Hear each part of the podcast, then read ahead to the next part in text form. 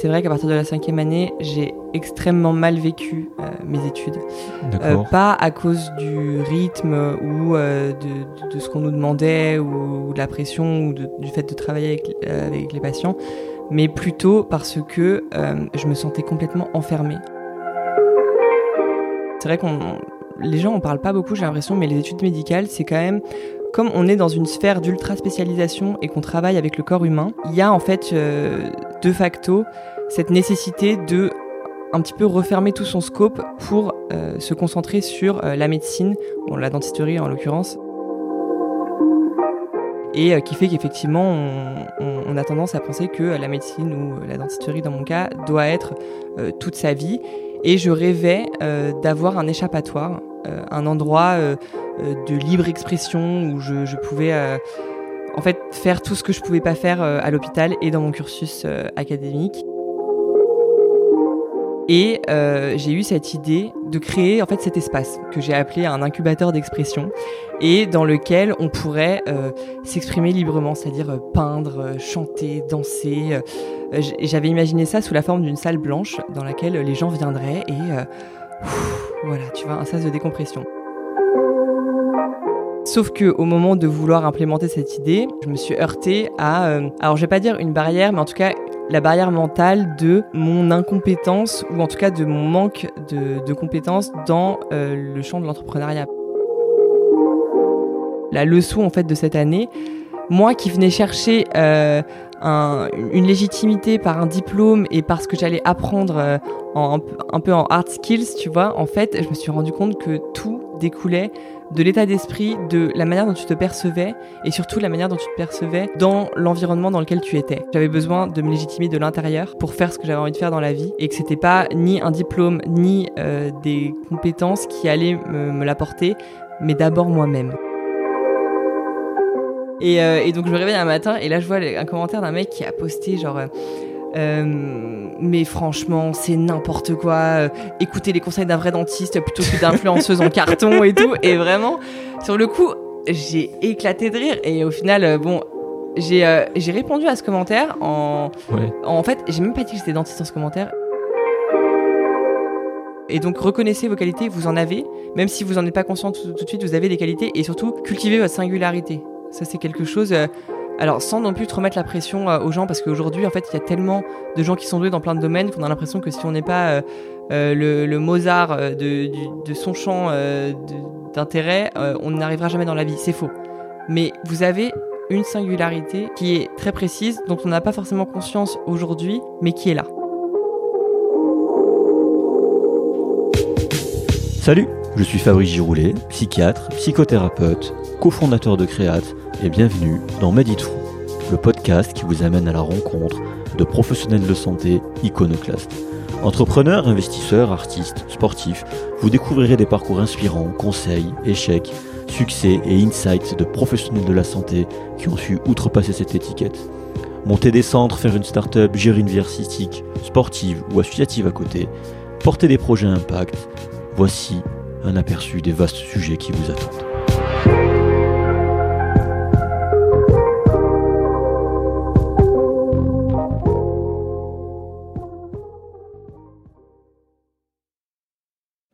Alors je suis très heureux juste avant de commencer cet épisode de vous parler de notre sponsor Medere, M-E-D-E-R-E, anciennement NES Formation.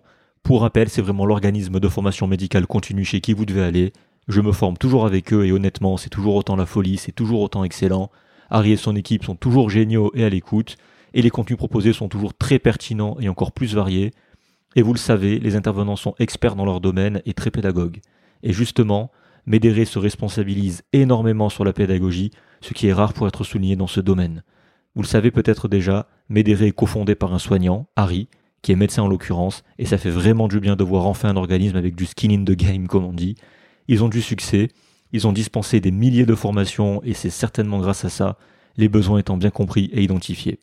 Autre point non négligeable, Médéré fait partie des organismes accrédités DPC, développement professionnel continu, ce qui ouvre la possibilité à une prise en charge financière et est certifié Calliope. Alors Calliope, c'est un label créé par l'État pour identifier les organismes de formation répondant à des critères qualité stricts. Elle est très difficile à obtenir, ce qui parle de soi pour la qualité de Médéré. Vous pouvez aussi voir les avis dithyrambiques sur Google Review et Trustpilot, et c'est franchement mérité. Alors que vous soyez médecin, dentiste, infirmier, kinésithérapeute, soignant, et que vous voulez ou avez besoin de vous former, pour rappel encore, seuls 40% des professionnels de santé remplissent leur obligation de formation continue, c'est pas beaucoup. Alors allez sur medere.fr, M-E-D-E-R-E.fr. Dites-leur que vous venez de la part du podcast et ils pourront vous proposer un petit quelque chose. Je vous en dis pas plus. Allez-y, y jetez un œil, ça vaut vraiment le coup. Pour finir, Médéré lance les rencontres Médéré. Il s'agit de 10 événements de formation simultanés sur deux jours au Parc des Princes les 8 et 9 décembre 2022 en formation continue et en programme intégré pour valider sa triennale DPC 2020-2022. C'est l'occasion de valider vos obligations triennales dans un cadre convivial, un lieu exceptionnel et auprès d'experts de renom.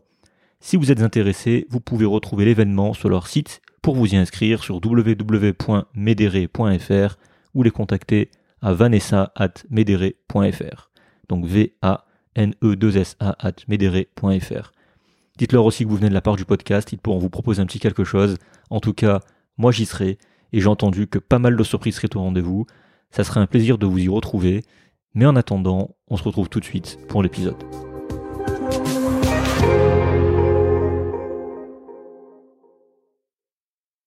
Alors, c'est parti, là on enregistre, mais cette fois-ci je prends pas en traître, hein, parce que je préviens. D'habitude je prends toujours en traître dans les épisodes, mais là, là voilà, je, te préviens qu'on enregistre. Donc là, ça enregistre. Et tu vois, maintenant, maintenant qu'on y est, c'est pas, pas si terrible. C'est impressionnant, tu disais, mais. Le setup est impressionnant, euh, mais non, c'est loin d'être terrible. Bon, tu vas voir, c'est un super exercice et moi je suis sûr qu'on va passer un très bon moment. Et puis avec le casque, t'avais un petit peu de mal au début là, mais tu vas voir, c'est assez bluffant et on en reparle vraiment à la fin. De, du bilan du, du ouais, c'est vrai que c'est euh. assez inédit de s'entendre euh, parler en même temps d'écouter l'autre. C'est c'est intéressant. Ouais. Voilà, donc vous rêvez pas, euh, c'est bien une voix féminine que vous entendez. et j'en suis vraiment plus que ravi d'accueillir enfin, enfin une femme sur, sur ce podcast. Alors, on a des femmes dans nos invités, mais en fait, on a beaucoup de mal à caler une date. Donc, on va commencer par bien te mettre la pression. T'es la première femme du podcast. Voilà, j'espère que nos auditrices seront aussi ravies que, que moi. Et c'est vrai qu'on a reçu plusieurs messages comme quoi ça manquait de femmes dans, dans le podcast. Eh bien, on démarre aujourd'hui pour cet épisode avec toi. J'en suis très, très content. Donc salut Léonie. Salut Fabrice. Voilà, comme à chaque épisode, on peut, on peut que démarrer et euh, on est obligé de vous remercier bah, pour toutes vos écoutes, euh, pour être là depuis le début, tous ceux qui nous rejoignent d'épisode en épisode.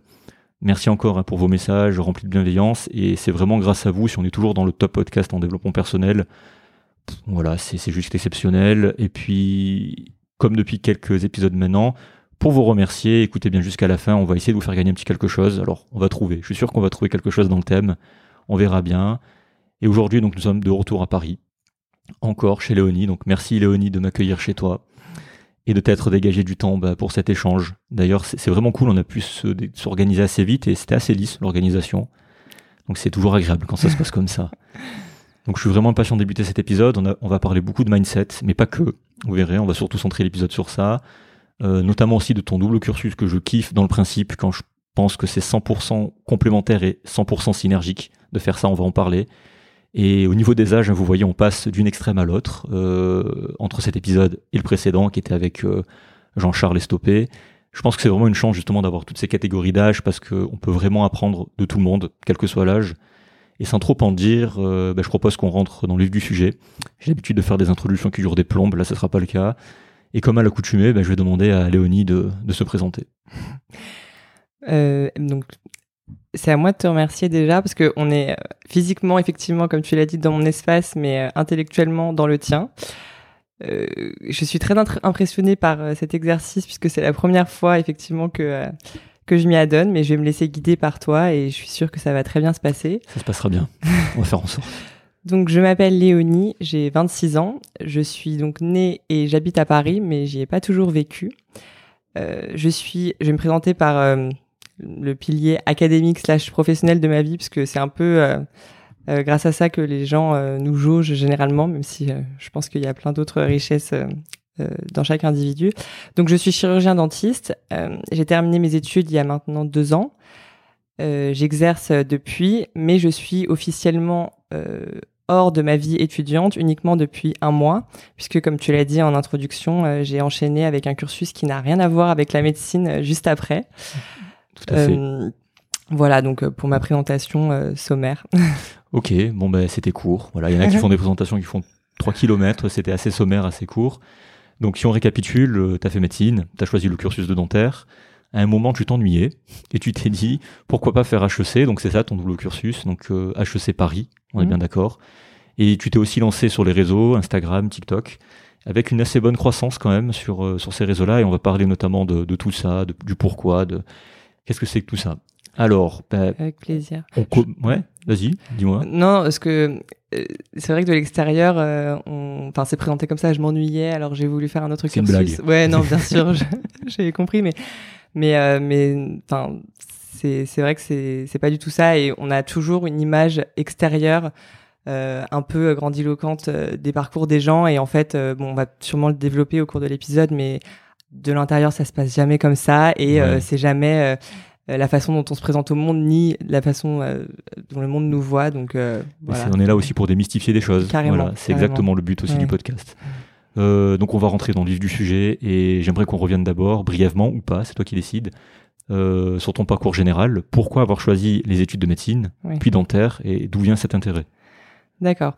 Euh, alors je, je, dirais que c'est quand même une, une agrégation familiale. Euh, donc j'ai grandi dans une, une, famille avec un papa qui est chirurgien dentiste et une maman qui est avocate. Et spoiler, mon frère est devenu avocat d'affaires et moi je suis devenue chirurgien dentiste. Mais ça s'est fait euh, même si c'est un déterminisme évident euh, qui peut apparaître euh, comme ça de prime abord, en fait, ça s'est fait de manière assez fortuite, je dirais. c'est vrai qu'au au lycée, donc on avait tous les deux de l'avance. Moi, j'ai terminé le lycée à 16 ans, donc je suis rentrée au lycée, j'étais très jeune.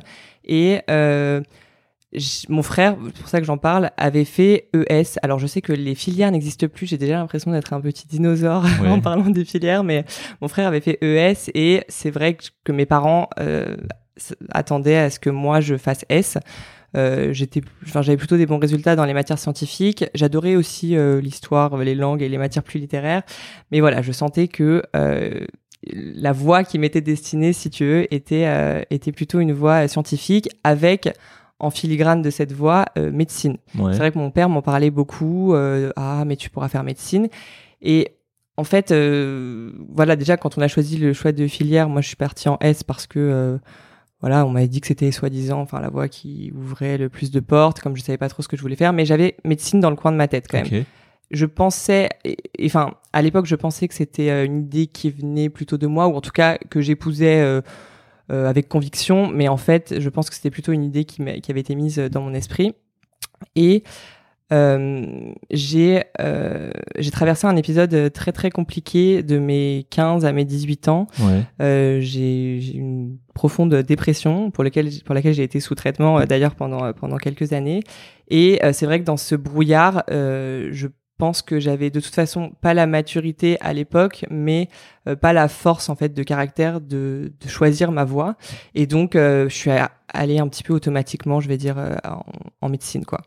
Et, et c'est vrai que arrivé en première année de médecine, dans ce Ouais, c'est ce tourbillon. On est énormément. Moi, j'étais à Paris 5. on était. Paris 5, c'est Paris. Paris Descartes. Descartes ok. Ouais. La même fac que Daniel, non? Juste, euh, euh, Oui, exactement. Euh, salut Daniel. Si, je sais que tu écoutes, donc salut. Alors, enfin, c'est la fac dans laquelle je suis resté ensuite pour les études de dentaire. Je sais pas si Daniel a fait cette fac en P1 aussi. J'en ai aucune idée, mais, je il me semble que c'est la même fac que Daniel. Ah, bah, Daniel qui était notre invité pour l'épisode 8. si jamais allez l'écouter, c'est très intéressant. Et, et donc, je suis arrivé en P1, on était donc à un peu moins de 4000, je crois, mon année. Et, euh, et c'est vrai que voilà, j'ai, enfin, j'ai mis un peu des œillères. Et en première année, j'ai eu un, un, gros problème de santé. Euh, j'ai dû être opérée, donc euh, alité euh, pendant pendant deux mois. Et ça, ça a été un peu l'électrochoc où je me suis dit, bon, alors ça n'avait rien à voir avec la première année de médecine, ce qui m'arrivait, mais je me suis dit, attends. tu veux, enfin, tu travailles pour ensuite soigner des gens, alors que toi, ta santé n'est pas au beau fixe. Et, et, sincèrement, j'ai quand même eu la présence d'esprit à ce moment-là de me dire, c'est pas une vocation que tu as.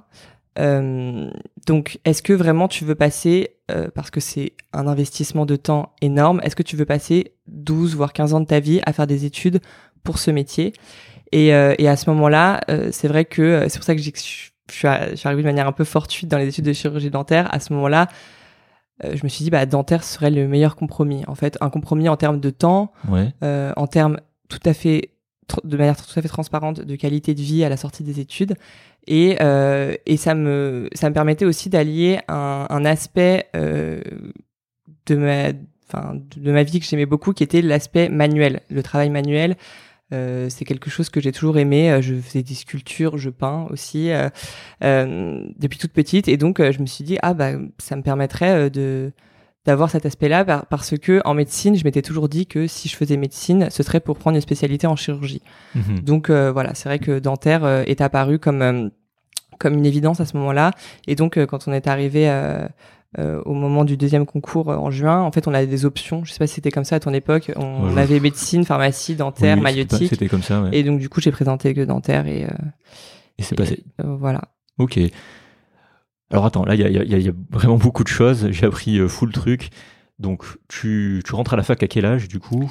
Euh, bah, donc je passe mon bac à 16 ans Ouais. et euh, je rentre à la fac euh, juste au moment d'avoir 17 ans. Quoi.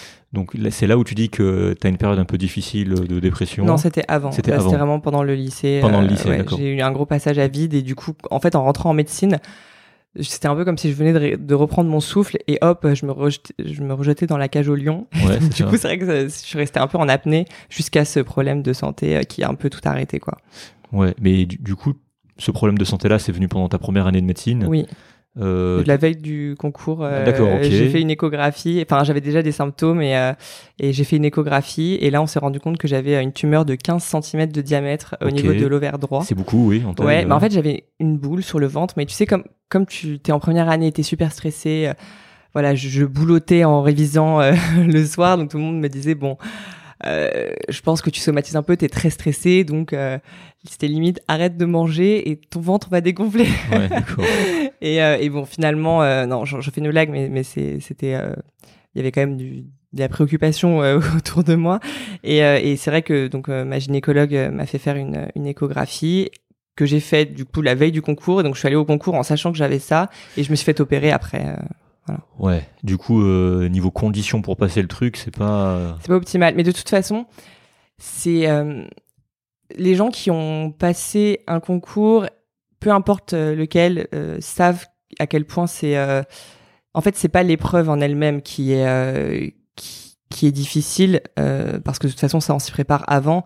C'est vraiment euh, les conditions et euh, et moi j'aurais toujours ce souvenir en fait en rentrant dans ce hangar à Villepinte, parce que moi j'avais passé mes, mes concours au parc des expositions de Villepinte. Ouais, je vois très bien. ouais, tu vois. Je vois les photos, oui. Et, euh, et en fait, tu rentres, mais, mais vraiment, t'as l'impression qu'on est du bétail, quoi. On est, on est des milliers, Ouais. et, et tu regardes les gens autour de toi, et, et moi, j'avais pas cette mentalité de euh, il faut que j'écrase tout le monde et tout. J'étais juste là en mode comment je vais faire pour tirer mon épingle du jeu, pour m'en sortir au milieu de tous ces gens? Ouais. Et, euh, et en fait, tu mets des œillères, et, euh, et c'est euh, c'est vraiment les moments. Alors, moi, je pense pas que ce soit formateur. Euh, tout le monde dit oui. euh, euh, ça apprend à, à la dure, ensuite pour être un médecin et tout. Je suis pas d'accord parce pas que moi, c'est des moments où mon système nerveux a complètement euh, shut down et j'étais complètement dissocié de mon corps. Tu Ouais, vois. t'es un robot en fait. Exactement. Et donc, euh, je pense pas que ce soit ça qui qui nous permette ensuite d'être euh, des soignants, euh, que ce soit empathique euh, ou humain tout Ouais. simplement, quoi. Donc euh, voilà. Enfin après, ça, c'est tout un autre sujet, le, le système de de, de classifi- enfin de classement en médecine et le Ouais. système de, de sélection, qui d'ailleurs aujourd'hui, euh, enfin je dis quand je parle de PACES, on, on est déjà euh, out parce que maintenant c'est un autre système Oui, et je sais même pas comment ça se comment ça se passe, mais euh, en tout cas à l'époque, si ça a changé tant mieux, mais à l'époque, c'était vraiment euh, sauvage. Oui, alors moi j'ai connu PCEM, PACES, et puis, euh, puis après je sais plus. Enfin, là, là, c'est encore un autre truc, c'est encore changé. ouais, ça s'appelle. PASS, je crois. PAS et. LAS, ouais, c'est ça. Ouais. Mais tu, vois, ce que j'aime bien dans ce podcast, c'est que les invités anticipent beaucoup sur les questions suivantes. Donc tu vois, j'ai même pas besoin de poser les questions, ce qui rend tout le truc encore plus lisse. Euh, Alors, il faut, il faut me couper si j'anticipe trop non, sur la question d'après. Mais c'est parfait, ça fait très lisse. Ju- Justement, mais tu as commencé à en parler, tu disais que la question c'était comment tu as vécu justement ces études, euh, plutôt d'abord la première année, tu disais que tu étais plutôt M, tu étais un robot. En fait, c'est ça. Bah euh, oui et non parce que euh, moi j'ai pas, enfin, je sais pas travailler euh, longtemps. Enfin, j'ai un vraiment j'admirais, j'essayais en première année. Alors pas la première année, la première année, enfin parce que j'ai fait deux premières années de médecine quand même, je tiens à Bon, préciser. T'avais de l'avance. Oui, j'avais de l'avance, donc voilà, mais euh, ma première première année de médecine, vraiment, j'étais euh, complètement à l'ouest. euh, je, je faisais des journées, mais vraiment type lycée, je m'arrêtais de bosser à 16 heures. voilà, en plus après, avec ce problème de santé, donc j'ai loupé euh, deux mois de cours, donc vraiment, j'étais... euh, J'étais tranquille. La deuxième année, je me suis dit bon, euh, je m'y mets un peu plus, mais j'arrivais pas à bosser après 18 heures. Enfin vraiment, euh, si- euh, tu veux faire un épisode sur comment réussir sa première année de médecine, ne me demande pas parce que Ouais. j'avais pas du tout de bonnes techniques. Euh, et euh, et j'ai eu du mal à vraiment me mettre là-dedans. Et en fait, surtout la première année de médecine, moi j'avais c'est vrai ce, ce truc dans les études où j'apprenais très facilement lorsque je comprenais.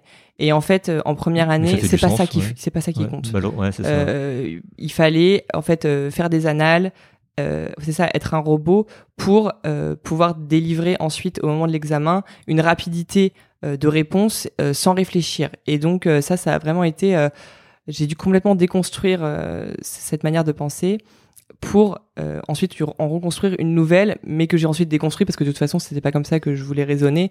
Euh, donc euh, c'est vrai que ça a duré vraiment euh, le temps de ma première année, mais donc j'étais un robot pas dans ma manière de travailler ni dans les heures que, que j'enquillais au bureau parce que clairement euh, c'était pas ça. Ouais.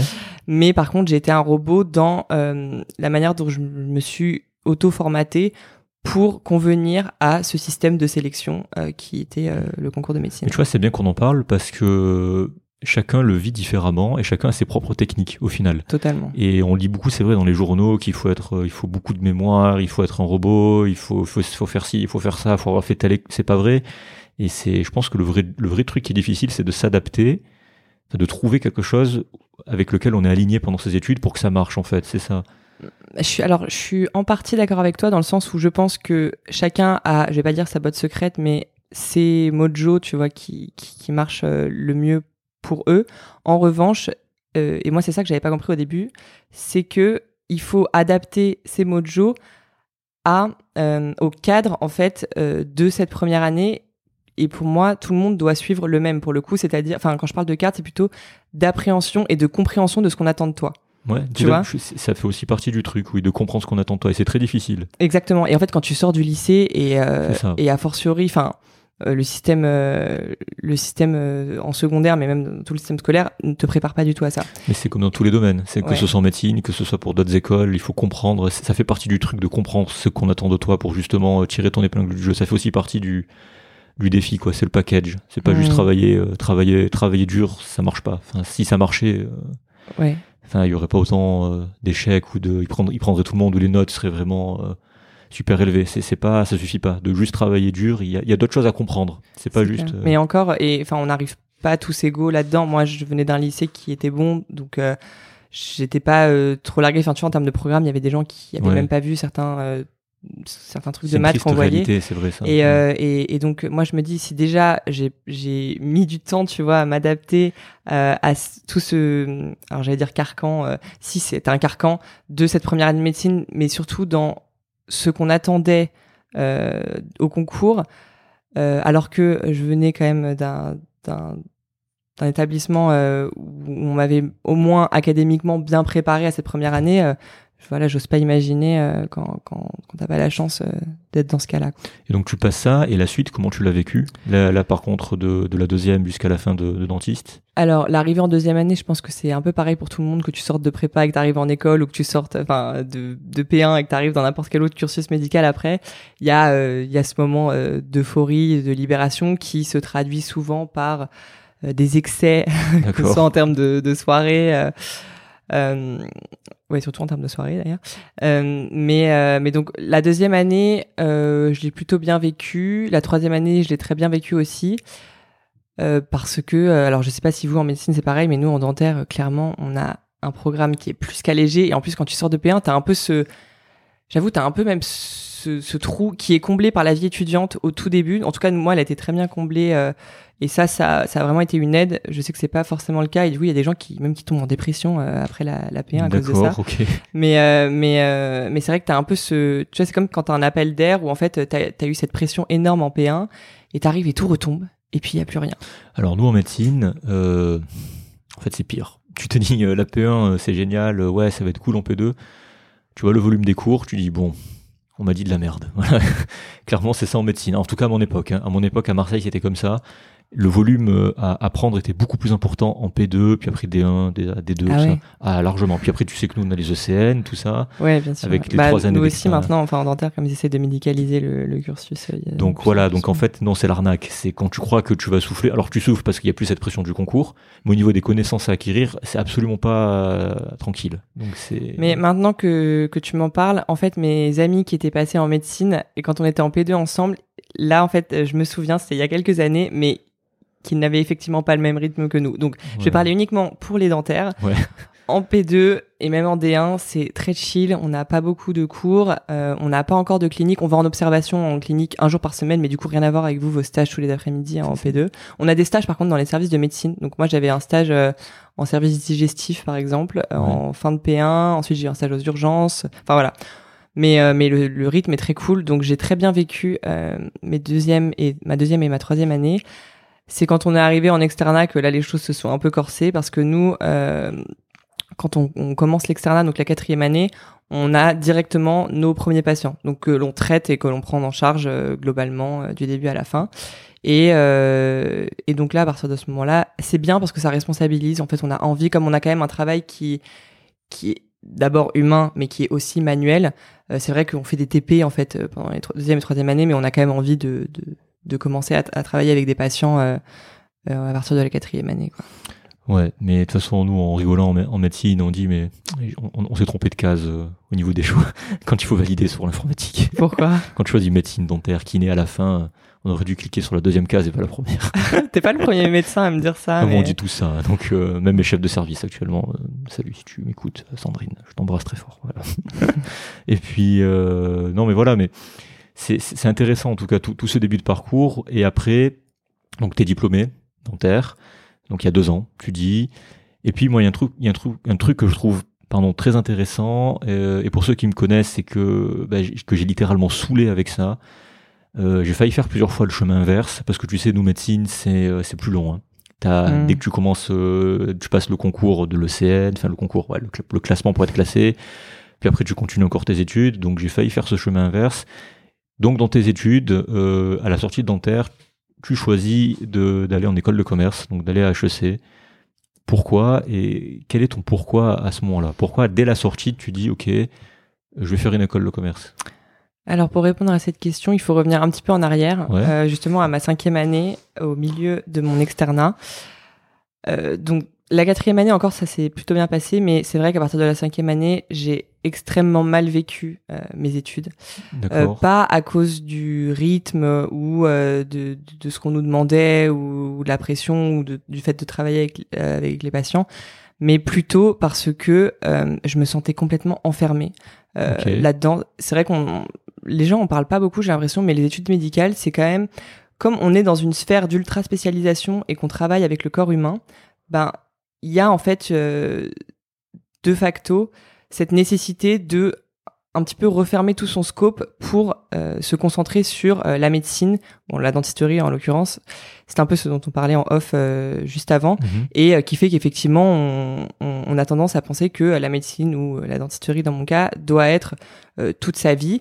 Et euh, moi qui ai toujours eu l'habitude de m'intéresser à euh, des choses très variées ou euh, même quand j'étais petite de faire des activités euh, qui n'avaient rien à voir, c'est vrai que ne penser que dentisterie et me retrouver dans cet univers de l'hôpital qui que moi j'ai trouvé très dur. Ouais, c'est vrai que enfin, j'étais assez malheureuse à ce moment-là. d'accord. Et je rêvais d'avoir un échappatoire, un endroit euh, euh, de libre expression où je, je pouvais euh, en fait faire tout ce que je pouvais pas faire euh, à l'hôpital et dans mon cursus euh, académique. Et euh, j'ai eu cette idée euh, de de créer en fait cet espace de que j'ai appelé un incubateur d'expression et dans lequel on pourrait euh, s'exprimer librement, c'est-à-dire euh, peindre, euh, chanter, danser. Euh, J'avais imaginé ça sous la forme d'une salle blanche dans laquelle les gens viendraient et euh, ouf, voilà, tu vois, un sas de décompression. euh, cette idée-là, elle est venue euh, du fait, comme je te mentionnais juste avant, que j'ai toujours eu une, un attrait pour l'art. J'ai peint et en quatrième année, j'avais fait euh, une formation de design graphique en, parallèle de mes études. Ça, je te en avais pas parlé avant. Mais je, je le savais, mais je l'ai pas évoqué. Et euh, et donc euh, voilà, l'art, c'est vrai que c'est euh, c'est un point central de ma vie. Et donc euh, c'est pour ça que cette idée a émergé euh, dans mon esprit. C'était vraiment quelque chose qui me manquait à ce moment-là. Sauf que au moment de vouloir implémenter cette idée, euh, je me suis heurtée à, euh, alors je vais pas dire une barrière, mais en tout cas la barrière mentale de euh, mon incompétence ou en tout cas de mon manque de, de compétences dans euh, le champ de l'entrepreneuriat. Parce que quand tu veux monter quelque chose comme ça, il faut, c'est- comme un business en fait. Et il faut savoir, il faut savoir. ça, c'est un vrai sujet, je te coupe, mais j'adore là ce, ce que tu es en train d'aborder parce que vraiment, euh, ça aurait pu vraiment être moi qui dis ça là à ta place. Mais à ton âge, j'avais pas, absolument pas. Là, t'as 26 ans, c'est ça? Alors moi, j'ai- fait quand j'étais interne, euh, j'avais 24, un truc comme ça.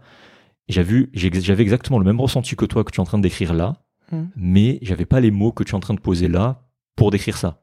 Tu vois ce que je veux te dire? C'est-à-dire quand tu euh, ce mal-être, cette impression de carcan, d'être enfermé. Bah, bon, ouais. Le podcast, c'est un peu ça aussi. voilà. Donc, non, mais c'est vrai, ce que tu dis, c'est très juste. Mais là, ce que tu es en train de dire là, maintenant, je peux l'exprimer. Donc là, toi, tu l'exprimes très bien. Mais quand j'avais ton âge, euh, même, euh, enfin, 24 ans, un peu plus tôt bon, par rapport à, ce que, à ton âge-là, j'arrivais pas à être aussi clair dans ma tête que ce que tu l'as actuellement. Tu vois ce que je veux te dire? Bah, euh, la clarté, bon, j'a- j'avais, enfin, elle, elle l'était, je pense, à ce moment-là, mais je l'avais parce qu'elle émanait d'un profond mal-être. Donc, en fait, Ouais. quand tu te sens mal, t'es obligé de, l'expression consacrée à mettre des mots sur les mots, en fait, t'es Ouais. obligé de, de comprendre et surtout, euh, moi, c'est vrai que euh, j'ai toujours euh, tendance à, quand il y a quelque chose qui va pas, être dans l'action. Euh, et, euh, et là, je me, je me disais, il faut que je fasse quelque chose, je peux pas rester dans cet état-là. Et ayant connu l'épisode euh, justement euh, compliqué à mes 15 ans où vraiment là j'avais touché le fond, je me suis dit que je voulais pas revivre ça et que, et que du coup il fallait que je fasse quelque chose. Et c'est vrai que c'était un projet positif qui moi, en fait, rien que sa conception me faisait du bien. Donc euh, tu, parles de fuite et d'échappatoire, mais c'est c'est exactement ça. Bon, c'est pas le sujet du, du, du jour, mais j'ai bah, avec Clément d'ailleurs notamment au bout d'un moment on s'est croisé sur ça et euh, on a on a fait des trucs en fait pour euh, pour pour s'échapper. Ça, je, pourrais t'en parler en off parce que c'est vraiment pas le sujet de cet épisode. Donc voilà. Mais on a fait vraiment des trucs pour s'échapper, moi aussi de mon côté. Et je trouve qu'à cet âge-là, te rendre, te rendre compte de ça et de mettre des mots, et puis déjà germer ce projet et te dire je vais peut-être faire ça plus tard quand, quand j'aurai fini, je trouve que c'est exceptionnel et c'est ouais, c'est c'est déroutant franchement à cet âge-là d'avoir cette clarté vraiment. Et ce que tu dis, je rebondis aussi sur un deuxième truc que tu dis et qui est très juste. Moi, j'ai mis du temps aussi à le comprendre, je l'ai pas compris tout de suite, c'est que récemment que je l'ai compris. Dans l'art, justement, tu dis qu'il faut être entrepreneur. Et c'est vrai, quand tu fais, quand tu regardes un peu les artistes qui ont, euh, qui ont réussi à percer, les artistes qui arrivent à marcher, qui arrivent à vivre de leur art, il y a ce côté euh, entrepreneurial qui est bien là. Il est nécessaire. Et encore une fois, c'est l'une des différences entre le travail, ça suffit pas. Le travail, tous les artistes travaillent dur, tous les artistes donnent de leur personne. Mais pour moi, après, c'est ma vision des choses par rapport à ce que j'écoute, au podcast que j'ai écouté.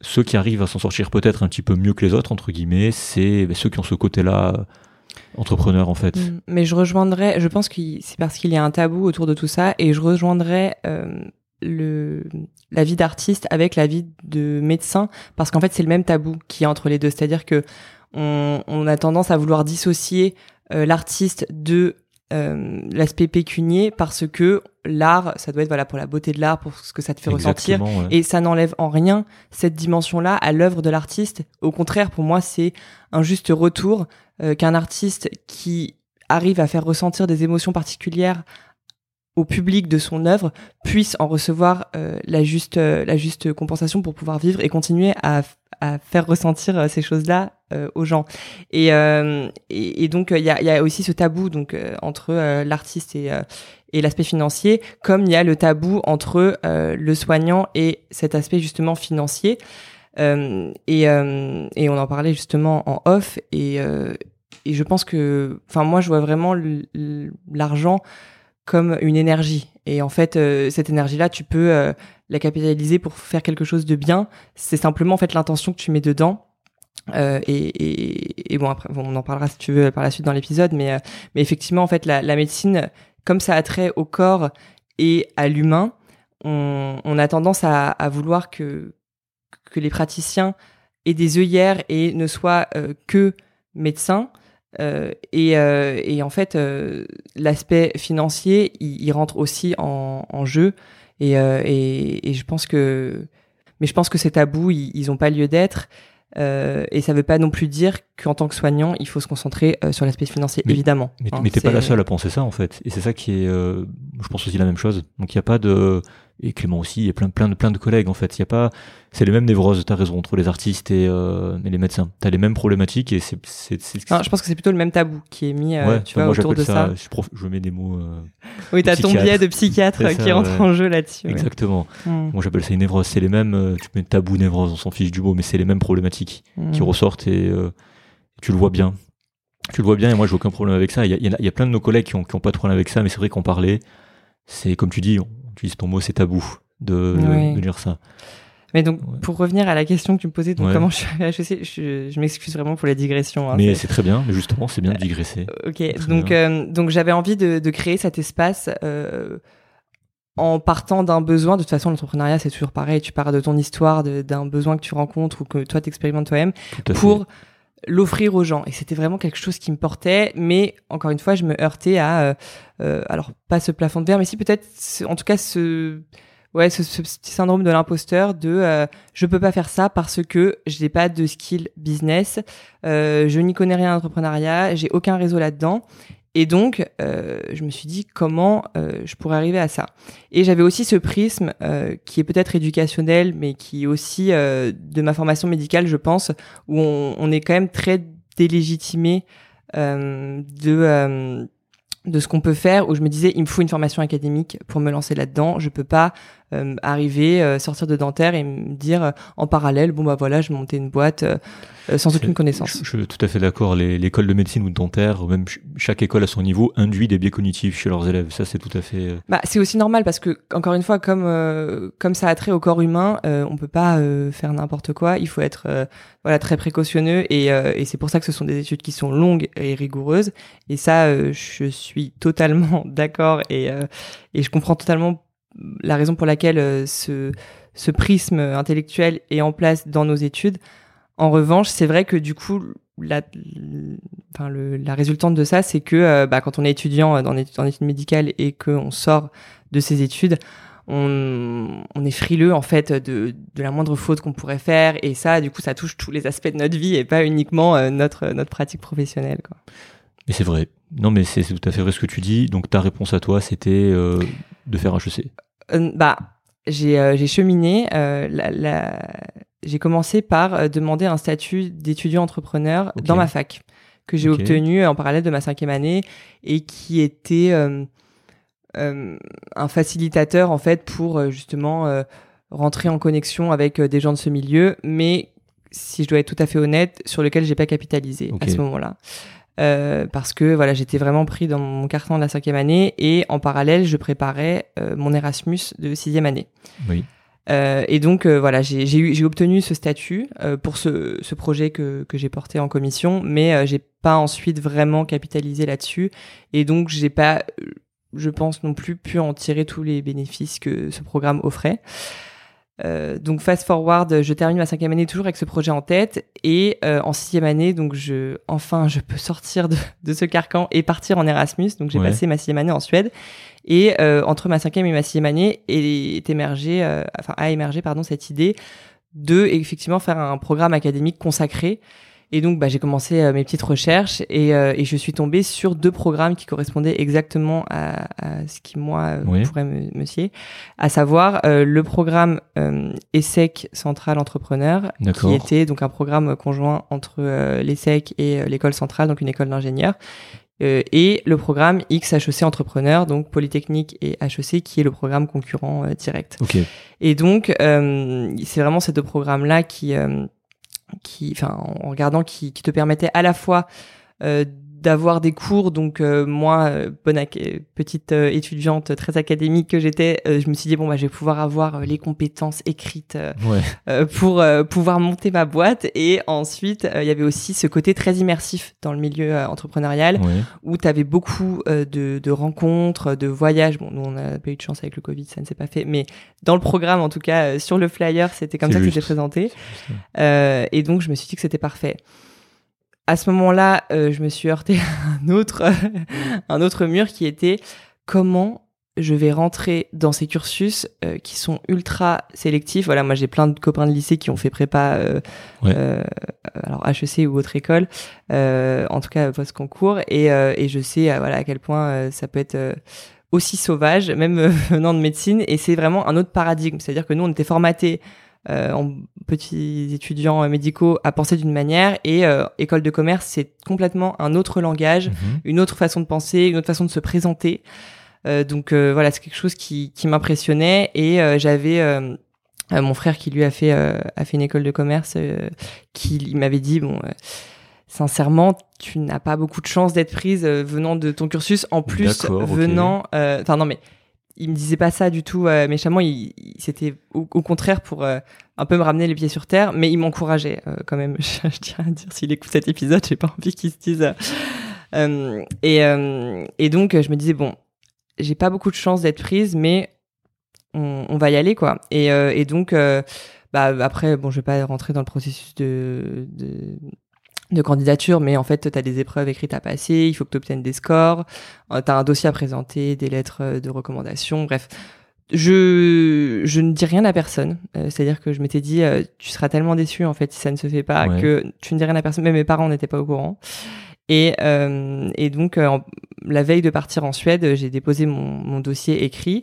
Je suis partie en Suède euh, et euh, en Suède, euh, j'ai eu mes résultats d'admissibilité, donc j'avais été admissible aux deux, aux deux écoles. Et donc là, j'ai fait des allers-retours en avion, toujours sans dire à personne pourquoi je rentrais en France pour une journée et je repartais le lendemain. Et j'ai fait mes donc mes deux euros qui étaient aussi alors rien à voir avec le concours de médecine, mais c'était aussi intense à, à, leur façon. Et ensuite, donc j'ai été admise donc dans les deux programmes et j'ai choisi d'aller à HEC. Et donc voilà comment je suis arrivé à HEC en, à la rentrée 2020. Ok, mais attends, euh, moi je vais revenir sur un point quand même, je titille un petit peu. Euh, concrètement, on t'a dit que tu revenais pas sur les phases d'admission, mais justement, si je dis pas de bêtises, il y a des tests euh, d'anglais, il y a TOEIC ou TOEFL, je crois, c'est mhm. ça. Il y a encore le Tajmaj, il y avait mhm. ça. Euh, toi, tu étais en Suède, enfin, tu étais en échange en Suède à ce moment-là. Je les ai passés avant. Tu les as passés avant. Euh, Ouais. Euh, alors euh, oui, effectivement, enfin, je me souviens le TOEIC, j'avais pris la dernière session j'étais avant de partir. Je les ai passés avant. Euh, pour, euh, enfin, je sais pas si c'est une question pour comment je me suis préparée. En oui, c'est ça. Comment t'as bah, fait pour En fait, t'as des livres. Donc moi, j'ai acheté des livres et j'ai pris aussi une prépa. Ok. J'ai pris une prépa pour m'entraîner, surtout pour les oraux. Ouais. parce que ça, vraiment, bah, à part mes euros de bac, en fait, euh, j'avais pas passé d'oral euh, dans, dans ma vie. Donc, euh, effectivement, ça, c'était euh, c'était important. J'ai pris une prépa et je m'entraînais. voilà, je faisais des comme des cols, en fait. et j'ai préparé tout mon dossier avec la prépa aussi. Oui. et après, j'ai bûché les livres. non, parce que ça, tu vois, ce processus, il est important. C'est, t'avais un but et t'as, as quand même fait les choses pour, pour l'atteindre. Tu t'es ah bah renseigné, t'es allé en prépa, t'as, as fait ce qu'il fallait faire, en fait. Oui, mais je tiens quand même à dire que j'avais, euh, enfin, tout était facilité par grâce au fait que dans mon entourage, j'avais vu plein de gens faire ça. Donc euh, en fait, j'arrivais pas, tu vois, j'avais un, enfin, j'aime pas dire ça, mais tu vois, il y a quand même des codes et en fait, euh, comme j'avais vu ça se faire autour de moi, je savais quel prépa aller chercher, quel livre acheter, enfin, tu vois.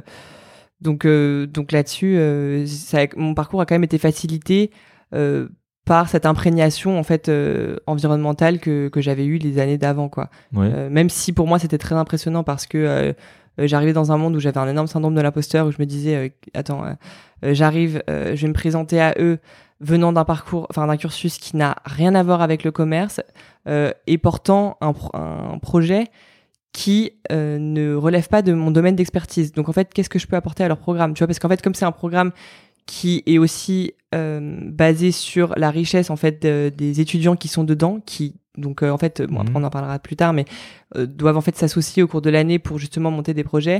Euh, moi, qu'est-ce que je vais pouvoir apporter à ce programme? Et donc, euh, ce biais-là de départ, euh, mais que je m'infligeais à moi-même, hein, Oui, que quelqu'un d'autre n'aurait pas pu, n'aurait pas eu, mais qui pour Ouais. moi relevait quand même de données objectives, à savoir que effectivement l'art n'a rien à voir avec les études de dentisterie Oui. et qui n'ont rien à voir non plus avec le business dans lequel, enfin les, les études de business dans lequel dans lesquelles j'aimerais rentrer.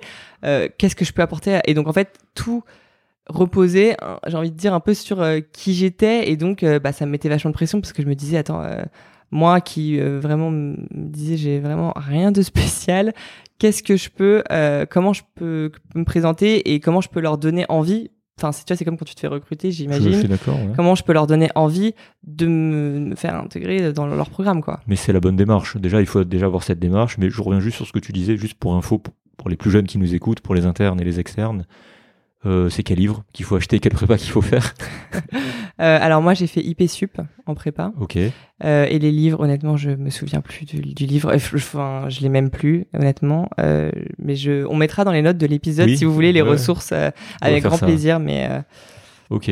Donc, tu as, passé ça pendant ta cinquième année de dentiste avant d'aller en euh, non, enfin là, le dossier, euh, c'était euh, pendant le, début de mon premier semestre, juste avant que je parte en Suède.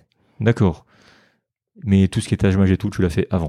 Euh, Ouais. Non, le Taj Mahal, moi, je l'ai pas eu à Tu le passer. pas Non, voilà, ouais, c'était euh, c'était euh, les épreuves euh, de langue, les dossiers écrits, et Ouais. ensuite on a des. euh, en fait, chaque école a son processus de recrutement, et donc en fait on a des enfin on a des questions auxquelles il faut qu'on réponde sous forme de rédaction. D'accord. Donc on a des questions économie, actualité, euh, monde, euh, toi sur ton parcours évidemment, euh, motivation et euh, après des choses un petit peu plus techniques. Euh, par exemple, les questions de l'ESSEC n'étaient pas du tout les mêmes que les questions d'HEC, le format n'était pas le même. Donc euh, voilà. Et après ça c'est vrai que bah je faisais ma culture, euh, c'est-à-dire que je lisais. euh, Enfin, bah, enfin, moi j'ai toujours euh, suivi euh, un peu ce qui se passait dans le monde. On, a, on lisait le monde à la maison, donc euh, je, mais je bûchais, je bûchais pas mal. J'ai Ouais. lu beaucoup de livres, euh, juste, enfin, question de culture générale. Mais bon, après, encore une fois, euh, en fait, tu vois, on en parlait un peu avant d'enregistrer ce podcast euh, parce que je, j'étais un petit peu, euh, j'appréhendais un peu euh, l'exercice comme c'est la toute première fois que que je, que je m'y adonnais. Et en fait, c'est un peu pareil pour euh, pour les entretiens, c'est-à-dire que tu te présentes sous ton meilleur jour, mais tu te présentes tel que tu es. Ouais. Donc en fait, euh, tu vas pas pouvoir fake, tu vois, une culture générale longue euh, comme le bras si c'est pas le cas, mais euh, mais avec ta propre richesse. Et tu vois, moi, ça c'est vraiment quelque chose. Bon là, on, on digresse, mais euh, Non, non, c'est très bien. de, duquel je suis convaincu dans la vie que chacun a sa propre richesse. Et tu vois, en parlant de culture, euh, je valorise et j'ai autant d'admiration pour quelqu'un qui va avoir euh, une connaissance hyper spécialisée sur euh, un certain type de botanique d'une certaine région du monde que de quelqu'un qui va pouvoir me sortir toutes les œuvres du, de l'étage du 17e au Louvre, tu vois. Et, et, et je trouve que, enfin, voilà, en tout cas, c'est cette richesse-là que, que j'aime rencontrer chez les gens et dans ces euros-là, c'est cette richesse-là qu'ils attendaient. Euh, tu vois, avant moi, il y a un mec euh, qui, qui parlait, euh, il était passionné d'escalade et euh, genre il, il parlait euh, de, euh, de l'ascension de certains, certaines montagnes ou enfin certains monts d'escalade, je sais pas comment ça se passe, mais et le jury était passionné et ils ont parlé de ça pendant 15 minutes et et voilà quoi. Donc c'est c'est vraiment te présenter comme tu es toi. Ouais, je vois. Mais justement, comment t'as jonglé entre les impératifs de la fac et la préparation? Parce que ça prend du temps de se préparer quand même, j'imagine. Oui, mais euh, enfin, on a alors déjà nous on a un cursus où on était à l'hôpital euh, deux jours et demi par semaine Oui. et le reste on avait des TP, mais en cinquième année on a beaucoup moins de cours. Ok. Euh, par contre, on a euh, une échéance parce que vous, vous avez aussi en médecine qui s'appelle le CSCT euh, en fin Ça a d'année. disparu, ça, ouais. ça existe Enfin, oui, moi ça existait, mais c'était toute la, c'était la fin, quoi. Ouais. fin. Euh, et donc du coup, c'est vrai qu'on a ça à préparer en cinquième année, donc ça c'était assez chronophage et on a nos examens. Mais euh, j'avais quand même, enfin franchement, j'avais quand même le temps. en tout cas en dentaire, on a le temps de faire ça à côté et j'y passe pas non plus mes journées. C'est-à-dire que quand je me suis vraiment mis en mode préparation pour mes oraux, là je faisais des entraînements. Euh, je vais dire euh, trois fois par semaine. Euh, mais je faisais ça, euh, tu vois, le soir ou euh, ou le matin très tôt. Euh, ça durait une heure, euh, le temps de faire l'entretien et le débrief après. Et après, c'était du temps, moi, le soir, que je, que je faisais pour préparer euh, mes réponses à des questions d'entretien, des, en- enfin, des questions type. euh, donc, Franchement, ça se fait. Il y, a- il y a quand même du travail régulier, c'est c'est ça qui est, qui est important. Il y a une régularité quand même. Si tu dis que tu faisais tel, enfin, tu révises pas la dernière minute, quoi. C'est une préparation, c'est un vrai ah oui, truc. Voilà, ah on oui, est oui. d'accord. Non, non, il y a vraiment, euh, il y a vraiment une préparation. ouais. Ouais. Du Mais coup, en ouais. fait, la préparation accompagne. Enfin, en tout cas, pour moi, c'est comme ça que je l'ai vécu. Toute cette préparation, elle a été nécessaire parce qu'elle a accompagné mon cheminement personnel vers l'auto-légitimation Oui, de, euh, Mm. de je suis euh, voilà je suis légitime pour présenter ce programme et donc en fait ce temps il a été nécessaire tu vois c'est comme un temps de gestation en fait Ouais. euh, où euh, au début quand j'ai commencé mais vraiment je me souviens mes premiers euh, mes premiers entraînements, mais je me trouvais nulle. Je les faisais, bah, je les faisais avec mon frère d'ailleurs, et euh, donc peut-être un peu plus dur qu'un examinateur lambda, mais euh, mais euh, mais je me disais mais c'est pas possible, je peux pas, je peux pas me présenter comme Ouais. ça. Et petit à petit, tu chemines et donc toi-même en fait tu tu tu tu en viens à incarner en fait cette personne que qui est donc euh, en tout cas toi que tu perçois comme étant légitime à présenter ce programme quoi. Ouais. Donc c'était nécessaire. Je, je reviens, le Taj on en a pas parlé. je- moi, je parle comme si c'était un truc évident. C'est un test de logique. C'est un voilà. test de logique ouais. Si jamais. Je me souviens plus de l'acronyme, c'était AGE, MAGE, E, mais je me souviens plus du tout du, euh, du truc. Mm. Bref, et puis euh, autre point, euh, je me souviens plus. Voilà, je voulais reprendre un truc que tu avais dit, qu'on avait dit plusieurs minutes avant, mais je m'en souviens plus, mais c'est pas grave. Donc ok, donc c'est bien clair. Euh, Il y a un point qui me tient vraiment à cœur, car il y a une réalité qui est, bien là hein, dans, ce que tu as fait et qui, m'attriste, mais on peut pas faire autrement. Sur la pratique, sur le plan pratique, euh, donc tu as enchaîné directement dentaire et ce cursus à HEC. De HEC, c'est pas gratuit. Donc euh, voilà, euh, ça coûte pas mal. Si, de toute façon, tout est public. hein, vous allez sur leur site, il y a marqué les prix euh, des années, tout ça, tout ça. Euh, je dis ça parce qu'il y a beaucoup de gens qui veulent se reconvertir ou se lancer dans d'autres choses, mais sans rémunération, bah, c'est assez chaud de porter ce projet-là. Toi, comment t'as fait pour euh, pour le porter? Comment t'as fait pour pour pouvoir t'inscrire de manière sereine dans dans ce genre de truc? J'imagine qu'il y a des aides. Euh, je sais que sur le site d'HEC, ils ont des partenariats avec la BNP, notamment pour. Oui, euh, il y a pour des boursiers, il y avait des boursiers d'ailleurs dans ma promotion, mais il y en a tous les ans. Ouais. Donc euh, c'est possible évidemment de s'inscrire euh, euh, quand euh, quand on n'a pas les moyens de, de payer ces cursus qui sont extrêmement chers. Oui, c'est Ouais. c'est tout à fait vrai. Euh, moi donc j'ai enchaîné, euh, donc j'avais, enfin j'étais étudiant donc je vivais chez mes parents. J'ai enchaîné euh, avec euh, avec HEC. Bon pour le coup la fac euh, ça ça leur a rien coûté. Enfin si ça ça coûte de l'argent, mais je veux dire c'est euh, c'est dérisoire par rapport au prix euh, de des commerce, écoles oui, de commerce. voir. oui. Et donc, euh, c'est vrai que j'ai eu l'extrême chance et le privilège que mes parents prennent en charge mon éducation jusqu'à la fin, donc euh, juste pendant HEC aussi.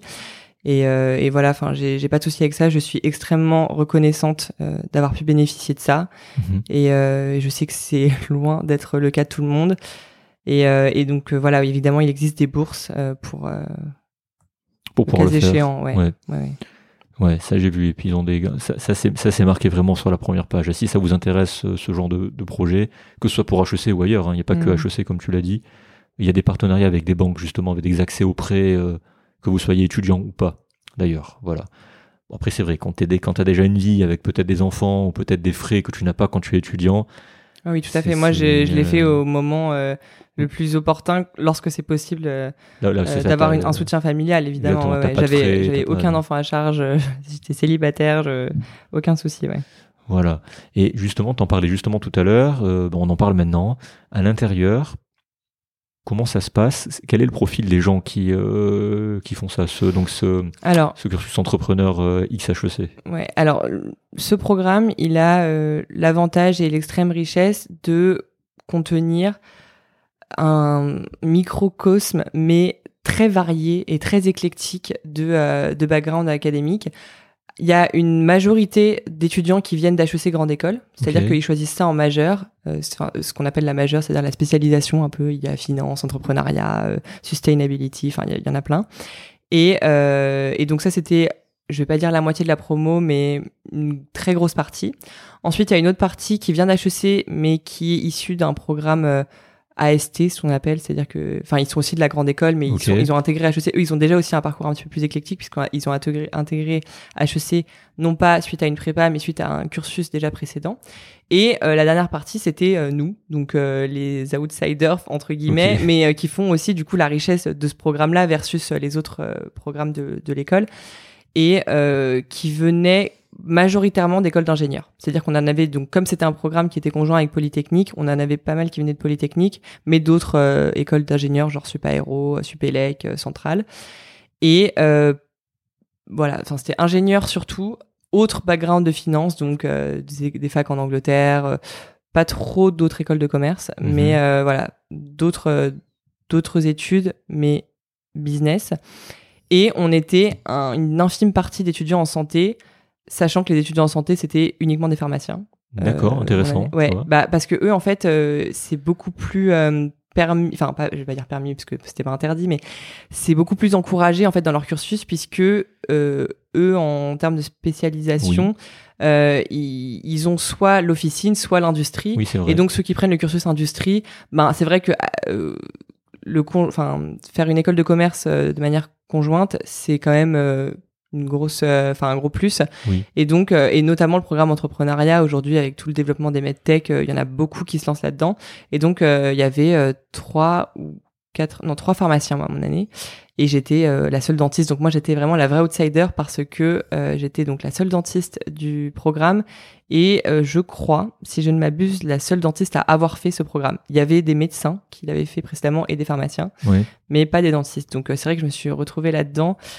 Euh, le- la première semaine, c'est très marrant parce que on passe pas du tout une semaine euh, sur le campus, on passe une semaine de randonnée. euh, qui normalement est dans le Jura. Euh, là, avec le Covid, ça s'est pas fait, mais on a marché, on marchait à 30 km par jour. D'accord. Et le but, c'est en fait de se rencontrer, sans téléphone, sans voilà. Et et c'est vrai que j'avais ce syndrome de l'imposteur qui est revenu. Qu'est-ce que je fous là. Non, mais pas qu'est-ce que je fous là, mais je me disais. Euh, bah déjà c'est tout un jargon tu vois nous en médecine on a une langue en fait quand tu te rends compte euh, enfin quand t'es étudiant en, dans des études médicales tu te rends compte que c'est simplement un jargon la médecine Oui. Euh, rien de plus enfin si un petit peu plus mais c'est vraiment une langue et ben là c'est pareil Oui, oui, c'est ça. ouais. en fait, euh, tu, tu changes de milieu, tu changes de langue. Et donc, euh, moi, j'arrive euh, et je savais pas ce que c'était un VC, une truc, une levée, le euh, machin. Et, et, euh, et j'écoutais, j'écoutais, j'écoutais. Et, euh, et je me souviens que j'ai rencontré euh, donc celui euh, qui est devenu mon associé pour les projets d'année. Et ce premier jour, et, lui, il venait d'études de chimie. Et, je lui ai dit, mais, mais tu, tu te tu te demandes pas qu'est-ce que tu peux leur apporter à ces gens qui ont fait une école de commerce, qui s'y connaissent vachement en finance et qui veulent monter des projets énormes. Et toi, tu es là et tu dis. Et il m'a regardé, il m'a dit Bah non, pas du tout. Moi, je me dis au contraire que j'ai forcément quelque chose de super inédit à leur apporter. Et il m'a tellement impressionné à ce moment-là et ça m'a marqué parce que je me suis dit Waouh Mais. euh, en fait, euh, et ça a été un peu, on en parlera plus tard, mais le, la leçon en fait de cette année, moi qui venais chercher euh, un- une légitimité par un diplôme et parce que j'allais apprendre euh, en, un, peu- un peu en hard skills, tu vois, en fait, je me suis rendu compte que tout découlait de l'état d'esprit, de la manière dont tu te percevais et surtout la manière dont tu te percevais dans l'environnement dans lequel tu étais. Et, euh, et, et en fait, ça a été vraiment la leçon euh, de mon année HEC, enfin en tout cas de la première année, euh, de me dire qu'en fait, euh, bon déjà spoiler, on n'apprend pas énormément de choses, en tout cas par rapport à au système d'apprentissage en médecine où en fait on a vraiment appris des métiers, tu vois. Oui. Euh, moi, je, là, je sors de la fac, j'ai un métier euh, pour prendre en charge euh, des, des patients Ouais. et euh, voilà, j'ai vraiment des, des, des compétences précises. Et là, en fait, ça, ça a été très, ouais, très, très perturbant euh, pour ça l'école de commerce dans le sens où on apprend à penser d'une certaine manière. Et en fait, c'est cette manière de penser, cette manière de, de s'incarner, cette manière de se présenter, euh, cette manière d'a- d'avoir des, projets, des ambitions et de, de vouloir les, les concrétiser qui fait la différence en fait entre les gens qui ont fait ces écoles et les autres. Hmm. Et, euh, et donc, euh, bah, je vais pas dire, enfin, je vais pas dire que je regrette évidemment d'avoir fait ce cursus parce que ça m'a apporté plein d'autres choses. Je pense aussi. Mais en tout cas là-dessus, c'est vrai que euh, ça m'a juste permis de, de me rendre compte qu'en fait, j'avais besoin de me légitimer de l'intérieur Ouais. pour faire ce que j'avais envie de faire dans la vie et que c'était pas ni un diplôme ni euh, des compétences qui allaient me, me l'apporter, mais d'abord moi-même. Je, je sors les gros mots. Est-ce que est-ce que c'est une sorte de psychothérapie personnelle? Oui, tout à fait. Mais enfin, si on- par psychothérapie, on entend euh, euh, tout simplement le un cheminement Oui, personnel. oui c'est ça. Oui, non, mais oui, ça peut être ça. bah oui, ouais. oui, totalement. Ça a été pour, enfin, pour faire une thérapie euh, à côté. euh, je dois dire que oui, effectivement, ce cursus, il a accompagné ça. de la plus belle des manières et, et la personne que je suis en sortant de ce cursus versus la personne que j'étais avant, même si, enfin, voilà, je pense qu'on reste toujours le même malgré tout, mais mais mais oui, complètement. Enfin, ça a été, ça a été le résultat d'un cheminement intérieur, ouais. Et t'as kiffé justement, au final, tous ces deux années? Ouais, ouais, totalement. Bah, déjà, ça m'a fait, enfin, le bol d'air frais d'être euh, immergé dans un autre milieu que le milieu médical qui, comme on disait, euh, il... enfin, on met vachement de hier quand même. Ça, ça m'a fait tellement de bien de, et puis surtout, c'est un, un milieu où, pour le coup, ça c'est vrai, t'as l'impression que tout est possible. C'est le milieu des possibles, c'est-à-dire que, euh, euh et ça c'était génial dans le rien que dans ma promo, même sans parler des alumni euh, du, programme ou même d'HEC auquel on a eu accès après, et ça c'est vraiment un réseau incroyable, dans mon, dans mon cursus, dès qu'on avait une question, dès qu'on avait besoin de quelque chose dans nos projets euh, respectifs, on, le trouvait. C'est-à-dire que quelqu'un demandait, euh, voilà, j'ai besoin d'un mec qui sait coder sur ce type de, de Python pour faire ce type de dev dans mon appli, machin. Quelqu'un, quelqu'un savait. Euh, tu demandais, euh, oui, donc du coup, en expertise euh, immobilière, qu'est-ce quelqu'un était là. En finance hyper hard, quelqu'un pouvait t'expliquer. Enfin voilà, c'était incroyable. Et, et donc d'être dans ce dans cette ébullition en fait et de compétences, mais surtout qui sont portées par des profils qui sont hyper intéressants. Euh, ouais, ça c'était vraiment, c'était, c'était vraiment incroyable. Ouais. C'est une immense richesse, mais alors après moi je suis personne hein, pour revenir à ce que tu disais il y, a, il y a 10 minutes, même 15, même 20. Euh, je suis personne, je suis pas juge à HEC, c'est pas moi qui fais les admissions, mais au contraire, moi j'ai plutôt la vision de voir quelqu'un qui est hors de ce truc-là. Au contraire, il peut apporter beaucoup plus de choses. Enfin, il peut apporter beaucoup de choses.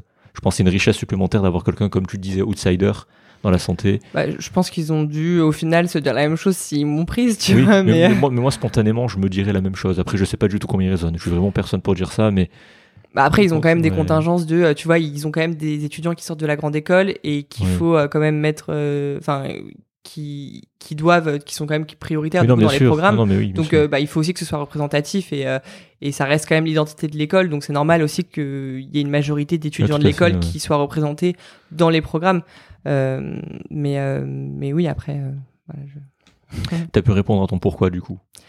Ouais bah mon pourquoi au final, il a changé, ah, tu vois, parce que euh, en rentrant euh, dans cette, enfin, avant de rentrer euh, dans cette école, je me disais que c'était ce qui allait me permettre de réaliser ce projet que j'avais. Oui. Et en fait, en sortant, je me suis permis que, enfin, pardon, excuse-moi, je me suis rendu compte que ça m'avait permis de me réaliser un peu moins. Mais c'est bien, c'est bien aussi. et, et, et, donc, ouais, ça, ça a changé, ça a changé pendant ces deux années, ouais.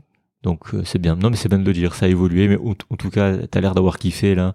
Et puis t'as fini il y a pas longtemps d'ailleurs, non? C'était. Ouais, la graduation c'était il y a un mois. Donc, euh, Ah oui, oui c'est tout récent, c'est tout ouais, c'est tout récent, ouais. Ben, encore bravo. Donc euh, c'est comment dentaire la graduation Parce que nous en médecine il n'y a pas de. nous en dentaire on n'a pas eu de graduation. Moi j'ai passé ma thèse il y a un an et demi, donc en janvier 2021. Euh, et donc, euh, bah, j'ai passé ma thèse, j'ai prêté serment et voilà, on m'a envoyé un petit diplôme par la poste. c'est vrai, c'est comme ça que ça se passe. Purée, c'est terrible ça. Même, même, même, même, c'est, c'est triste. Moi, je trouve ça triste qu'il n'y ait pas une petite cérémonie ou un truc comme ça. Oui, bah après, moi, j'ai, alors, c'était quand même pendant le Covid, donc. Euh... Oui, bon, mais je veux dire de, de, de manière générale. Ouais, alors c'est vrai que bon, c'est très américain euh, de faire des grandes graduations dans les stades et tout, mais, mais euh, oui, c'est vrai que euh, on aime bien, on aime bien faire, faire une petite cérémonie pour ce genre de, de passage de vie. Ouais. Juste rien à voir, ton passage en Suède, c'est, ils parlent tous anglais là-bas, j'imagine. Ouais, ouais, ouais. Donc euh, belle expérience aussi j'imagine pour euh, pour l'anglais pour euh, la pratique tous les jours. Bah moi je parlais déjà couramment anglais parce que j'ai eu alors ce qui était mal vécu à l'époque mais qui est une chance aujourd'hui d'avoir été envoyé dans des summer camps par mes parents tous les étés quand j'étais petite. Donc du coup j'ai voilà les immersions linguistiques c'est vrai que c'était déjà je vais pas dire ma panacée mais ça j'avais j'avais déjà vécu et donc du coup pour l'anglais c'est Enfin, je parlais déjà couramment en allant euh, en Suède. Euh, mais c'est vrai que ça m'a permis de pratiquer, ouais. Et, euh, oui, là-bas, ils parlent, tous, ils parlent tous très bien. donc en clinique, même avec les patients, c'était fluide. On parlait anglais. Même, oui, les gens de base, ils parlent anglais, quoi, là-bas. Les patients. Oui, oui, oui. En général. Ok.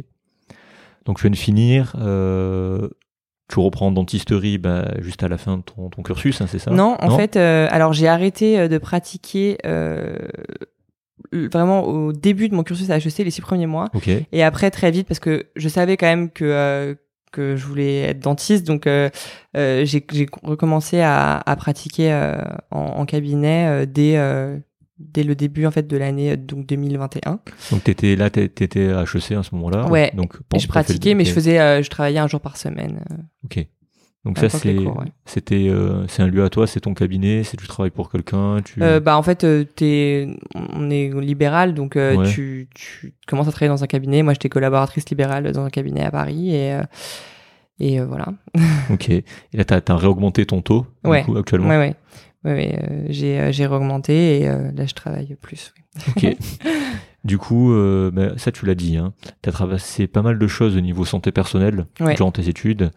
Euh, Il y a un truc qui a bousillé ta vie pendant des années, euh, pour te citer, voilà. Est-ce que tu peux en parler? Ouais. Donc euh, comme on, là on revient vraiment très en arrière. Ouais. Quand je rentre en deuxième année, donc les sorties, les petits, enfin gros excès, et, et c'est vrai que ma santé a recommencé à, à se dégrader un peu d'un coup. Euh, et euh, j'ai développé euh, une maladie chronique digestive qu'on appelle la colopathie fonctionnelle et, euh, et qui m'a suivi ensuite euh, jusqu'à bah, il y a un an et, euh, et qui qui a vraiment ouais bousillé ma vie je, je, je sais plus où j'ai où j'ai écrit ou dit ça mais euh, mais en tout cas ouais c'est vrai que c'est euh, en fait c'est un mal qui n'est pas considéré comme grave puisque euh, Oui. voilà c'est pas une infection euh, euh, une infection grave, mais euh, qui est très très handicapante dans la vie de tous les jours puisque euh, tu as des douleurs extrêmes, euh, tu as des ballonnements extrêmes aussi, et en fait ça influe sur tout un pan de, de ta vie parce que tu te sens toujours fatigué, socialement c'est très compliqué, et, euh, et voilà, enfin moi vraiment j'en étais arrivé à un point où euh, il y a des moments où je pouvais, pouvais plus sortir à cause de ça, je pouvais plus, euh, j'avais peur de tout ce que j'allais manger en me disant que ça allait me déclencher des symptômes, et donc c'est vrai que ça ça a été très très compliqué. Et euh, quand je parlais de mon mal-être en cinquième année là on était vraiment à l'acmé de mes symptômes. Et, euh, et donc euh, ouais ça a été ça a été compliqué. T'as géré ça comment pendant tes études, du coup? J'ai tout essayé. C'est à dire que je Enfin, j'ai, je me suis lancé dans des diètes un peu extrêmes que je ne me recommande pas du tout. Comme quoi? Bah, j'ai coupé euh, tous les produits animaux. Ça, c'était aussi pour euh, des convictions euh, personnelles, euh, parce que j'avais euh, quand même un. Alors, je vais pas parler d'éco-anxiété, mais je pense que c'est quelque chose qui est très générationnel, euh, une préoccupation pour euh, pour la planète aussi qui était grandissante à ce moment-là. Et, euh, et donc, euh, j'ai coupé euh, tous ces produits-là, j'ai coupé les produits industriels. Enfin, j'étais euh, m'étais lancé dans un carcan. Euh, qui m'ont euh, aussi fait expérimenter des troubles du comportement alimentaire, euh, des, une très très mauvaise image de moi. Je me sentais extrêmement mal dans ma peau. C'est-à-dire de, de tri, de, troubles de comportement alimentaire de, de, de, de ce type anorexie, boulimie, de trier, de... Bah en fait non, quand tu te, j'étais tellement dans de la restriction qu'en fait ensuite je craquais, je mangeais plus que de raison jusqu'à m'en rendre malade et donc du coup ça s'est entretenait vois. mes symptômes. Donc voilà, c'était vraiment une, un cercle vicieux et en fait c'est des symptômes où, où plus tu te focalises dessus, plus tu te stresses et plus tu as l'impression d'en faire pour que ça se règle et plus ils empirent quoi. Ouais.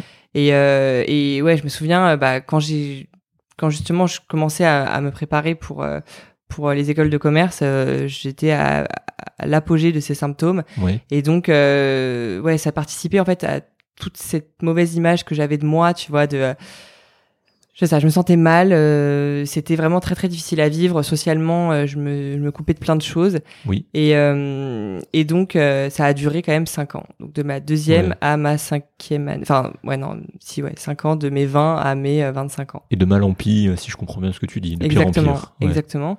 Et euh, alors ça, c'est euh, c'est un peu une dichotomie qu'il y a dans ma vie. C'est vrai que dans ma pratique, je suis très euh, très cartésienne dans le sens où en fait je suis les recommandations de bonne pratique, je suis euh, vraiment euh, l'art euh, consacré euh, de la dentisterie, je suis vraiment à fond dans les, les recommandations là-dessus, mais à titre personnel, je suis je me traite et je vis de manière très naturelle. Euh, voilà, je mange des produits bruts, non transformés. Je suis vraiment dans cette mouvance en fait de de santé et de prise en charge euh, de sa santé naturellement. Et donc, euh, c'est vrai que je voulais pas euh, me soigner euh, en prenant euh, voilà, des, des médicaments qui, tu sais, te, te défoncent tout ton microbiote pour te. D'ailleurs, je n'ai aucune idée, c'est tellement loin. Il y a un médicament pour ça? Bah, euh, la prise en charge, il me semble que euh, la prise en charge consacrée euh, de l'intestin irritable, c'est par la prise d'antibiotiques que je ne vais pas citer du coup dans ce podcast parce que voilà, j'ai, on ne prescrit pas de traitement ici, mais mais oui, c'est une prise en charge en, par antibiotiques en fait qui vise à en fait bah, défoncer toute toute ta flore intestinale et donc enlever effectivement les pathogènes qui peuvent causer cette dysbiose. Euh, pour ensuite euh, les repeupler. Mais euh, il y a un taux de récidive qui est énorme. Et, et, moi, de toute façon, comme c'était en partie les antibiotiques, parce que j'en ai beaucoup pris dans ma vie, qui, qui avaient causé ces dérèglements, c'est vrai que, moment à titre personnel, je, je voulais pas enfin me relancer dans, dans tout ce, ce, parcours. Et surtout, j'étais convaincue, au fond de moi, je pense que je enfin, qu'on pouvait s'en sortir naturellement. Oui. donc, j'ai j'ai essayé voilà comme on, comme on a mentionné juste avant euh, euh, j'ai j'ai passé par toutes ces pérégrinations de euh, d'essais d'erreurs euh, de de haut de bas jusqu'à 2021 où je suis rentrée à HEC et bah, j'ai entamé justement un travail de, de psychothérapie en parallèle et je me suis dit tu entames ce travail sur toi mets toutes les chances de ton côté pour t'en sortir et aussi améliorer ta santé. Parce que euh, euh, même si euh, je vivais sainement, ben j'avais des niveaux de stress que je manageais pas. et il y avait plein de choses en fait qui allaient pas dans mon mode de vie. Et je me levais le matin, j'étais fatiguée. Donc voilà, je me suis dit, il y a quelque chose à changer. Et donc, euh, ça a été un parcours qui a été long, et c'est ce que euh, je documente aujourd'hui, euh, effectivement, sur les réseaux. On va en parler tout à l'heure. Ouais. mais je me suis lancé là-dedans, et honnêtement, ça a été la, meilleure décision que j'ai prise de ma vie. Mais surtout, en fait, ça a été, c'est pas tant de m'être lancé dans ce protocole, mais c'est surtout l'acte de foi que j'ai fait envers moi-même. Parce que dans tout le parcours de vie, enfin, jeune parcours de vie, puisque j'ai que 26 ans, qu'on a mentionné jusqu'ici, en fait, ce qu'il y a en filigrane et que j'ai pas trop mentionné euh, derrière euh, toutes ces choses qui ont l'air de l'extérieur, euh, je vais mettre des grosses guillemets exceptionnelles, à savoir d'avoir fait un parcours médical, ensuite école de commerce et tout. Il y a quelque chose en fait qui, qui était toujours là, c'était que je me, je m'étais jamais choisi et j'avais vraiment jamais vraiment vécu pour moi. C'est-à-dire que en fait, pourquoi j'ai choisi de, enfin, de me lancer et de faire HEC et pas un autre programme après mes études, c'est parce que j'avais, enfin, j'avais été éduquée euh, dans ce prisme de il faut faire des études euh, et je faisais un peu tout ça pour les autres en fait. Et je me disais pas euh, moi, enfin, évidemment c'est ce que j'avais envie de faire, mais euh, mais voilà, enfin, je me mettais jamais, j'étais jamais un peu le personnage principal de ma vie, tu vois. Je vois, non, je vois très et, bien. Euh, et, et en fait, euh, ce, pro, ce parcours de guérison de, en santé que j'ai eu moi-même, c'est vraiment ce qui m'a permis aussi de cheminer plus, plus globalement sur comment j'ai envie de m'incarner en fait dans ma propre vie, comment j'ai envie de vivre ma vie et qu'est-ce que c'est vivre ma vie pour moi. Et, euh, et donc c'est ce qui nous amène aussi euh, au réseau après et on va en parler, mais euh, mais mais c'est vrai que ça a été tout ce cheminement en fait qui s'est joué dans ce parcours de santé et euh, cette psychothérapie que, que j'ai entamée en parallèle. Quand tu parles de psychothérapie, un moment dans tes, dans tes vidéos, j'ai tout regardé, un moment, dans, dans, tes vidéos, tu parles d'un soutien en anglais, pas dans tes vidéos, plutôt dans une story Insta, tu parles d'un soutien en anglais, d'une... Ça, c'est ça la psychothérapie ou Non, non, non, ça c'est la praticienne qui m'a suivi pour la digestion. D'accord. Voilà, donc ça c'est... Effectivement, euh, j'ai été suivie par une praticienne, une praticienne de médecine intégrative, fonctionnelle. Enfin, en fait, c'est le terme anglo-saxon consacré pour ce qu'on appelle en France des naturopathes. Et qui faisait partie d'une, enfin, qui fait partie d'une clinique qui est spécialisée en euh, digestion et en ce trouble justement euh, dont je souffrais, euh, mais qui a comme prisme de soigner ses patients naturellement. À quel moment tu, tu, décides de la contacter et comment tu la trouves? Alors, ça s'est pas fait tout de suite. j'ai euh, c'est marrant parce que ce terme, il revient beaucoup dans ma pratique, mais que moi-même j'ai subi, donc euh, je le comprends ô combien quand des patients me le présentent. J'ai eu une errance médicale euh, très longue avant de trouver cette praticienne. C'est-à-dire qu'évidemment, je suis allée voir des praticiens en France, donc j'ai consulté déjà, et ça je tiens à le préciser aussi pour toutes les personnes qui souffrent de ce trouble, avant de vous tourner euh, vers un naturopathe ou un praticien de médecine naturelle, c'est important d'écarter tout diagnostic autre et plus grave avec un professionnel de santé, donc un médecin généraliste ou un spécialiste, donc un gastro-entérologue. Ça, c'est vraiment, je tiens quand même à le dire. euh, Ah ouais. C'est ma responsabilité aussi de soignant de, de le dire. Euh, et donc, euh, moi, c'est le parcours que j'ai eu. Euh, j'ai pas trouvé les réponses ni le mode d'accompagnement euh, que que j'ai, enfin, qui me Qui moi, convenait, voilà ouais. exactement qui me convenait. Et, euh, et donc, je me suis tournée vers euh, des naturopathes en France.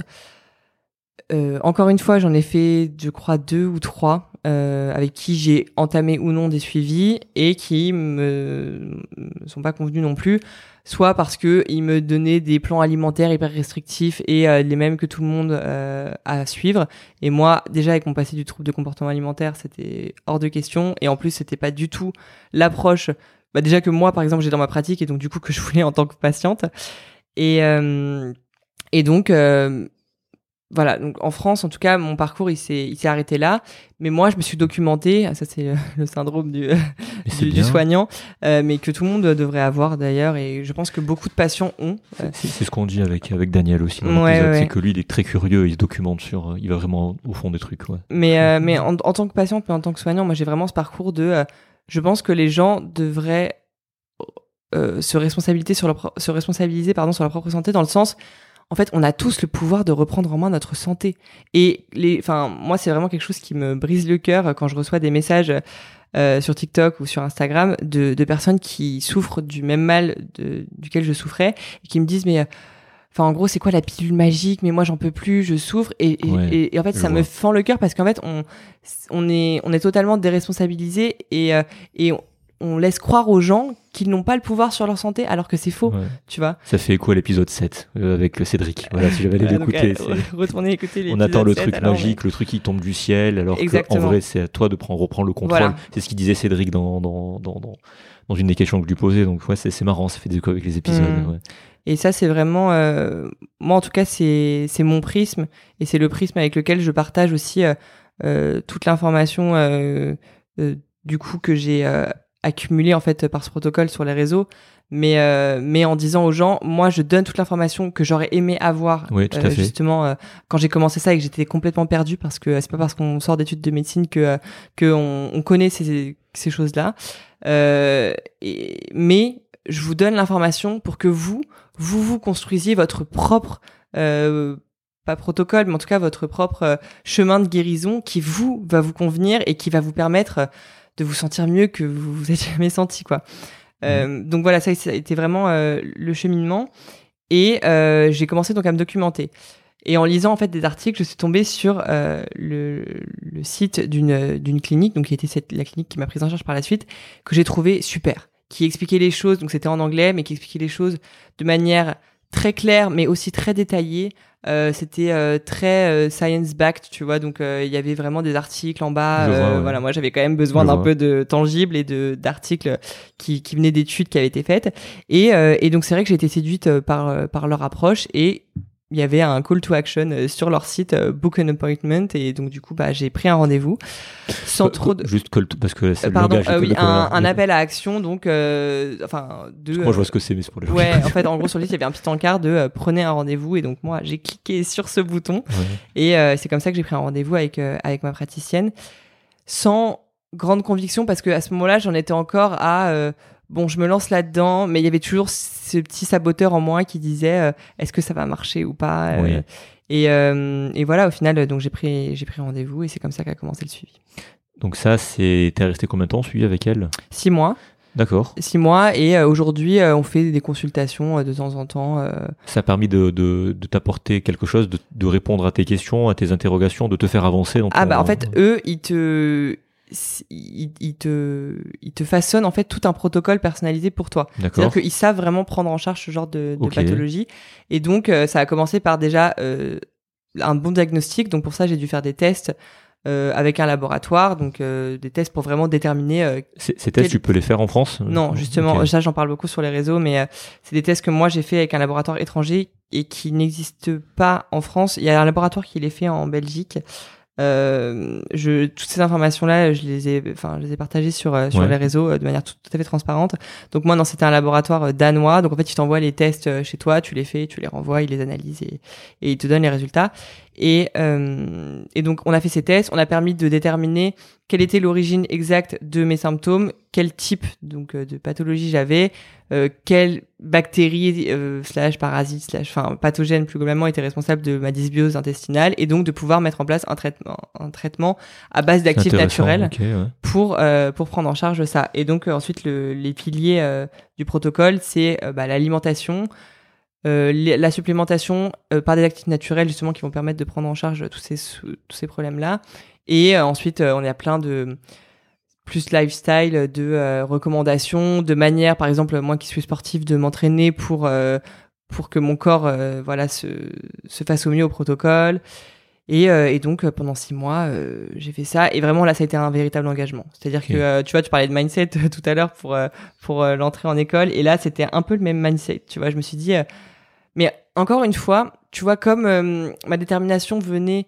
de mon mal-être en cinquième année, là, ma détermination venait. Alors, c'est un peu négatif dit comme ça, mais alors pas de mon mal-être, mais de toute façon, en fait, toutes les expériences de vie que j'avais à côté, je ne pouvais pas en profiter parce que ce syndrome me gâchait la vie, tu vois. Ouais. Donc, euh, donc c'est vrai que euh, ça a été un, un véritable acte de foi envers moi-même, enfin plutôt un, un acte d'engagement envers moi-même et un acte de foi envers ce protocole, mais euh, que j'ai fait parce que je vais pas dire que j'étais pieds et mains liés, mais euh, mais en tout cas moi de la manière dont je voyais les choses à ce moment-là, j'avais pas le choix en fait. C'était il fallait que j'aille mieux parce que sinon euh, je voyais enfin les années qui passaient euh, déjà et je me suis dit mais attends je passe à côté de tellement de choses. Est-ce que tu étais au pied du mur pour toi? Si, si on fait une image par rapport ouais, à ça ouais ouais complètement. Donc, euh, c'est ça qui t'a, comme tu dis, motivé à faire cette démarche-là, avec cette dame, notamment. Euh, c'est six mois parce que c'est à quelle fréquence En fait, c'est toutes les semaines Non, non, en fait, euh, non, pas du tout. Euh, C'est euh, en fait c'est six mois parce que c'est six mois de protocole, ce qu'on appelle euh, d'élimination, c'est-à-dire pour enlever justement euh, la, les pathogènes qui sont responsables de ce syndrome. Et ensuite, il y avait une stabilisation, donc ça a duré trois mois. Donc en fait, euh, au bas mot, euh, le protocole il a duré un an, tu vois. Mais Mhm. c'était vraiment six mois. Plutôt, il fallait que je fasse très attention et où c'était euh, rigoureux. Et après, euh, six mois où c'était. euh, donc ça, ça correspond à cette dernière année dont tu parles? Exactement. Ok. ouais. Donc en fait, euh, tu t'es fait ton expérience, puis tu as découvert quelque chose qui, qui, qui avait l'air bien, qui était documenté, qui te convenait. Et là, ça a Mhm. pris un an pour au final euh, te débarrasser de, de, ta, de ta maladie. En gros, c'est ça? Exactement. ouais. Ok. Donc, ouais, donc pour ceux qui veulent faire, par exemple, tu, tu conseilles ça dans tes, dans tes réseaux, le centre, tu donnes les noms ou... Bah, en fait, je donne le nom parce que de toute façon, on me l'a demandé, donc Ouais. euh, oui, je l'ai donné euh, publiquement. Je sais pas si tu veux que je le Oui, oui, pour ici. ceux, pour ceux qui Ça écoutent. s'appelle mais- The Functional Gut Gut Health Clinic, Ok, euh, donc la clinique fonctionnelle de la santé euh, des intestins. ouais. Euh, et euh, voilà, ils ont un site internet. C'est où? Si tu tapes c'est, alors moi ma praticienne elle était britannique donc elle était à Londres. La clinique il me semble que c'est une clinique australienne si je ne m'abuse. hein. d'accord, ok. Mais, mais c'est, en fait, ils ont des praticiens dans plusieurs pays et notamment, enfin, en tout cas, quand tu es en, en Europe, c'est à, la Grande-Bretagne que tu es rattaché pour des questions de tout simplement créneau. enfin, Oui, bien sûr, décalage horaire, tout ça. Exactement. Avec l'Australie, c'est compliqué, ouais. C'est c'est c'est embêtant. Donc tu tu vas mieux, là, c'est ce que tu dis aujourd'hui. Tu vas beaucoup mieux. Euh, et puis donc, tu te lances dans les réseaux sociaux. Donc surtout sur TikTok au début, c'est ça? Ouais, enfin, c'est tout récent, ça fait un mois et demi. C'est ça. C'est pour ça que je parlais de bonne croissance tout à l'heure, parce que c'est bien ce qui me semblait. C'est assez récent. ouais. Et moi, c'est d'ailleurs là où on s'est contacté pour la fait. première fois. Et puis, j'imagine qu'on doit se poser un milliard de questions avant de se lancer. C'est quoi qui te faisait peur? C'est quoi qui te faisait douter? Et qu'est-ce qui t'a fait justement passer à l'action? Alors, c'est, très étrange parce que euh, moi, ma plus grande peur dans la vie, c'est justement euh, d'être. euh, de me retrouver dans l'opprobre sur la place publique, tu vois. Donc, du coup, mettre ma Oui, tête sur les ça, réseaux ouais. sociaux, Pour ça, cette question. Ouais. j'avais pas, enfin déjà, évidemment, j'avais pas prévu ni vraiment anticipé, mais euh, même moi, en fait, ça me fait rire et c'est pour ça que je me dis qu'au final, je continue un peu euh, ma psychothérapie aussi euh, par ce biais, Ouais. euh, parce que ouais, non, c'était clairement pas quelque chose auquel, auquel je me destinais. Et en fait, je m'étais juré un petit peu comme un petit pep talk au début de, de mon, tout mon protocole. Je me suis dit, tu sais quoi, si tu t'en sors, ou non, j'ai plutôt parlé à la première personne, si je m'en sors, je m'engage à partager ça aux autres parce que je me suis tellement retrouvée dans cette situation où j'étais mais complètement esselée. Euh, je, me disais que j'allais vivre toute ma vie comme ça. Je me disais que c'était pas possible de me soigner et les rares personnes qui en parlaient sur les sur les réseaux ou en tout cas publiquement, bah en fait il y avait aucune solution qui était apportée et surtout euh, on a l'impression qu'on s'en sortait jamais. Et donc déjà pour cette première raison de, de porter un peu une voix d'espoir pour les gens, ça, c'était, euh, je, m'étais juré de, de, le faire. Et deuxièmement, euh, aussi parce que je trouve qu'il y, avait beaucoup de bullshit là-dessus sur euh, sur les sur les réseaux. C'est-à-dire qu'il y avait rien de tangible en fait. On n'avait aucune information. Euh, enfin voilà, comme personne savait trop comment s'en sortir, t'avais, c'était un peu la cour des miracles quoi. T'avais vraiment pas d'informations disponibles et, et, ni accessibles. C'est vrai que sauf si tu veux te farcir à lire tous les articles de PubMed à ce sujet, qui d'ailleurs sont rares, bah tu, tu trouvais pas d'informations. Donc pour ces deux raisons, je m'étais dit si jamais je m'en sors, mais un peu aussi comme défi euh, pour moi-même, tu vois, pour me, me dire, euh, un, peu, un peu aussi comme voie d'espoir, tu vas t'en sortir, quoi. Euh, je m'étais dit, je le partagerai. Je savais pas comment, mais je m'étais dit, je le partagerai. Et donc est venu le dit moment où, euh, où mes symptômes se sont améliorés et où je me suis dit, waouh, mais c'est génial et j'ai trop envie de le partager. Euh, et je me suis dit, comment? Et alors, c'est marrant qu'on se fasse enregistrer un podcast aujourd'hui parce que je me suis dit, bon, bah, moi, justement, qui veux pas montrer ma tête, euh, je vais faire un podcast. Ouais. Et euh, sauf que je me suis heurté à euh, la réalité d'un podcast qui est que ça demande, enfin, les contingences logistiques sont quand même énormes, c'est-à-dire qu'il faut se faire héberger, ça coûte de l'argent, il faut s'équiper. Moi, enfin, voilà, je sais me servir d'un logiciel de montage basique, mais bon, tout ce qui est Audacity et tout, je savais pas m'en servir. Et donc, j'ai suivi, c'est peut-être pour ça que ça m'a servi à HEC. Lorsque en entrepreneuriat on a une idée, on te fait toujours déconstruire ton idée euh, jusqu'à la plus petite unité possible et la plus simple possible. De manière atomique, c'est Voilà, exactement, pour ensuite l'implémenter et déjà que tu puisses la tester et voir si elle rencontre un public. Et deuxièmement, bah, qu'elle soit implémentable. Et donc, dans cette démarche, je me suis dit, attends, T'adores TikTok. Euh, j'ai appris un nombre de choses incroyables. Je trouve que ce réseau social, alors c'est un peu le Far West, mais oui, TikTok, mais euh, mais moi j'ai appris. Enfin, en tout cas, l'algorithme c'est fait à à mes envies, mais d'une manière incroyable. L'algorithme TikTok, il est juste ouf. Il est juste ouf. Les mecs qui ont inventé ça, c'est des c'est des monstres. C'est vraiment du génie. Et donc je me suis dit bah voilà, le format TikTok, tu peux partager. Et donc vas-y quoi. Et, euh, et donc j'ai pas trop su comment au début me lancer. Et au final, euh, ben, j'ai commencé et. Euh, j'anticipe ce que tu vas dire. On voit ce test. Euh, moi, ce que j'appelle la V0 de la V0, quoi, vraiment un truc hmm. V0 on voit que justement c'était une question suivante que j'anticipe, c'est qu'au début tes vidéos TikTok quand tu remontes le fil, au tout début c'est pas le même type de vidéo que tu fais du tout de ce que tu fais maintenant. Et c'est ça, c'est ça le test dont tu parlais justement de tester. Ouais, en fait, bah déjà parce que dans mes deux premières vidéos on voit pas ma tête dessus. Oui. Donc euh, c'était euh, c'était surtout parce que j'osais pas. Ouais. Tu vois. D'accord. Et euh, et j'avais pas non plus trouvé forcément le prisme du avec lequel je voulais parler. C'est vrai que il y a un autre sujet moi qui me qui me passionne, c'est euh, le, un peu les grandes questions de la vie et surtout le questionnement générationnel que nous on rencontre aujourd'hui, ma génération. C'était les premières vidéos qui parlent de ça. Exactement. Et, euh, et en fait, euh, c'était c'est aussi quelque chose sur lequel j'ai beaucoup cheminé. Et donc, je m'étais dit que ce serait un sujet aussi pour lequel j'aimerais rencontrer des gens euh, virtuellement du coup, mais euh, mais euh, mais qui enfin voilà qui, qui me passionne et des questions en tout cas qui se soulèvent et, et ben c'est le sens des réseaux, tu vois, de, de trouver un interlocuteur, d'en parler, d'échanger et donc c'est vrai que c'est pour ça, enfin c'est là-dessus que j'ai commencé à faire des vidéos. Ouais. Mais qu'est-ce qui t'a fait faire ce pivot, c'est-à-dire de, de dire là c'est bon, je me montre. Ben en fait, je pense qu'encore une fois, c'est c'est c'est un peu ta tu vois, c'est un peu sa propre thérapie, quoi. Euh, je, j'étais frustrée quand même dans ces deux, trois premières vidéos que je faisais de pas, qui est mon, pas trop de, de moi, en fait, dedans, tu vois, parce que c'était très galvaudé et, euh, et en fait, à un moment donné, euh, j'ai eu cet acte de foi et, et je, je pense que inconsciemment, je me suis rappelé cet engagement que j'avais eu envers moi-même euh, un an et demi plus tôt, où je m'étais dit, si jamais je m'en sors, je, veux, je voudrais le partager avec les gens. Et j'ai sorti, je me suis sortie de ce carcan de honte de ça touche à la santé, c'est hyper perso. Euh, moi, dans la vie de tous les jours, euh, je partage pas beaucoup de ma vie privée. Même, enfin, tu vois, mon entourage évidemment qui savent euh, ce qui, ce qui, ce qui se passe, mais même ça, euh, tu vois, mon quotidien, euh, je partage pas ce que je fais dans mon quotidien et tout. Et donc, c'est vrai que se montrer, je l'associe à un certain voyeurisme. Et donc, j'étais un peu gênée, en fait, de partager ça. Et surtout, je me suis dit, mais ça va intéresser personne et tout.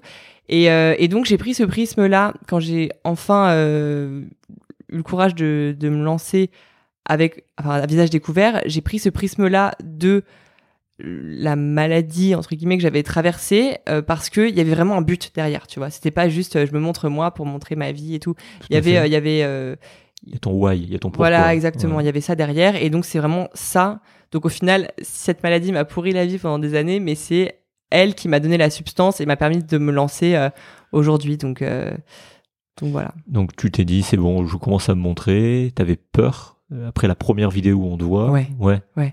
Mais ça, euh, franchement, enfin, on, on, on en voit un petit peu sur les réseaux qui en parlent, mais pas tant que ça. Mais alors moi, je vais être hyper transparente avec ça. Quand j'ai vu, donc j'ai eu une première vidéo qui a fait genre euh, 300 000 vues, mais quand je me réveillais le matin et que j'ai vu ce nombre de vues, en fait, quand tu pars de toi, ton référent, enfin, ton référentiel de ton compte Instagram privé où t'as genre euh, 350 Ouais. euh, per- euh, abonnés et euh, et t'as des milliers de vues qui voient, enfin, des milliers de personnes qui voient ça, euh, tu te dis, wow, mais qu'est-ce qui se passe, qu'est-ce qui est en train de m'arriver? En fait, c'est rien, mais Oui. mais tu ah si ouais je me faisais des crises de panique et donc du coup je me suis dit bon pour euh, pour me rassurer il faudrait que j'en parle donc j'en ai parlé à ma famille Oui. qui alors il faut voir que mes parents euh, sont issus euh, enfin voilà c'était un milieu euh, très euh, enfin ils sont pas du tout sur les réseaux mais mes parents euh, ils adorent euh, voilà la, la culture euh, ils ont ils croient beaucoup dans les études et tout. Et donc je me suis dit mince mais comment ça va être reçu et tout. Et après d'un autre côté je me dis attends j'ai 26 ans je fais quand même ce que je veux. Ouais. euh, donc voilà, et ça a été hyper bien reçu, et ils ont trouvé ça super, et euh, du coup voilà, je leur ai montré euh, mes vidéos où je parlais euh, de l'axe cerveau-intestin et tout, et ils sont dit mais c'est super, euh, et, euh, et donc voilà, et donc ça, ça m'a un peu galvanisé, enfin, ça- ouais, c'est vrai que ça m'a galvanisé un peu pour euh, pour euh, pour continuer, et en fait. euh, ben, j'ai continué sans trop me demander pourquoi. C'est vrai qu'au début, j'avais un peu ce truc de enfin ça peut être très violent c'est vrai que enfin on n'est pas habitué et encore moi j'ai pas euh, j'ai pas un million d'abonnés tu vois mais euh, Mais ça croit bien. on n'est pas Ça croit bien. on n'est pas habitué à en fait les réseaux mon TikTok particulièrement mais je pense que c'est pareil sur, sur tous les réseaux mais c'est un peu comme euh, j'ai une amie qui m'a donné cette image c'est un peu comme si t'allais sur la place publique Oui. et que tout le monde mais vraiment n'importe quel passant pouvait donner son avis sur toi Surtout avec TikTok, parce que c'est- ce qui est, ce qui est- ce qui est- ce qui est- TikTok, c'est vraiment monstrueux en fait. Pour ceux qui connaissent pas trop et qui s'intéressent pas trop, c'est un réseau social, mais c'est absolument rien à voir avec Instagram ni Facebook, ni même, euh, je sais pas ce qui a existé, ni même Snapchat ou je sais pas quoi d'autre.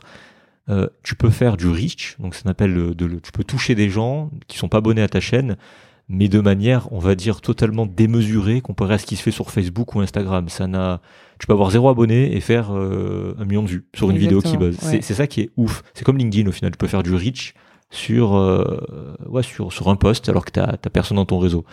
C'est vrai que pour ça, c'est exactement ça. T'es- tu mets sur la place publique et le fonctionnement de TikTok fait que tout le monde peut venir poser son commentaire, donner son avis et c'est et ça, toi, ça t'a pas. euh, c'est ce que tu disais, ta, ta pote, tu, ça t'a pas fait peur, tu l'as. Si, si, si, si, si. Bah, euh, ça m'a fait peur. euh, c'est pour ça aussi au début que je voulais pas forcément partager trop de détails de ma vie. Tu vois, qu'est-ce que je fais comme métier, qu'est-ce que j'ai fait comme études et tout, parce que. Ouais. Et au final, j'ai plutôt. Alors, je touche du bois pour l'instant, mais j'ai plutôt eu de la chance. Évidemment, je me suis pris des commentaires euh, euh, hyper méchants, euh, enfin, euh, enfin, en tout cas lapidaires et de manière gratuite et pas forcément en lien avec euh, le sujet de la vidéo, parce que pour le coup, les critiques constructives, ça, je les accueille euh, avec, euh, Ouais. enfin, vraiment avec, je vais pas dire avec joie, mais en tout cas avec grand intérêt, parce que je trouve que c'est comme ça qu'on évolue. Après, après, sur TikTok, c'est chaud critique, constructive vu que t'es limité dans le nombre de caractères pour les commentaires. Oui, non, mais euh, on se lance pas dans des débats philosophiques, Ouais, mais ouais. tu vois, euh, par exemple, quelqu'un qui me dit ah bah moi j'ai entendu qu'on devrait faire plutôt ça comme ça, Ok, et, je tout, vois. et tu vois, genre on en parle, et euh, Ouais. ou alors ah bah euh, moi je te conseillerais plutôt euh, plutôt ça. Ça c'est vraiment intéressant et enfin c'est pour ça aussi que je partage. Enfin tu vois, moi genre j'ai pas la science infuse, je pars de de mon lieu commun, enfin à moi, qui est euh, les connaissances que j'ai pu accumuler. Bon, en l'occurrence, je parle pas du tout de dentisterie, donc qui sont pas mes connaissances académiques, mais en tout cas les connaissances que j'ai accumulées à titre personnel. Euh, moi, j'ai choisi le prisme de la santé euh, naturelle et euh, de la digestion, en l'occurrence. Mais euh, voilà, je partage ça, mais euh, je suis hyper ouverte euh, à tu vois ce qu'on peut venir en retour. Euh, mais donc du coup, pour revenir à ta question qui Ouais. était, est-ce que ça me stresse, c'est Ouais. ça? Ouais, euh, bah clairement au début.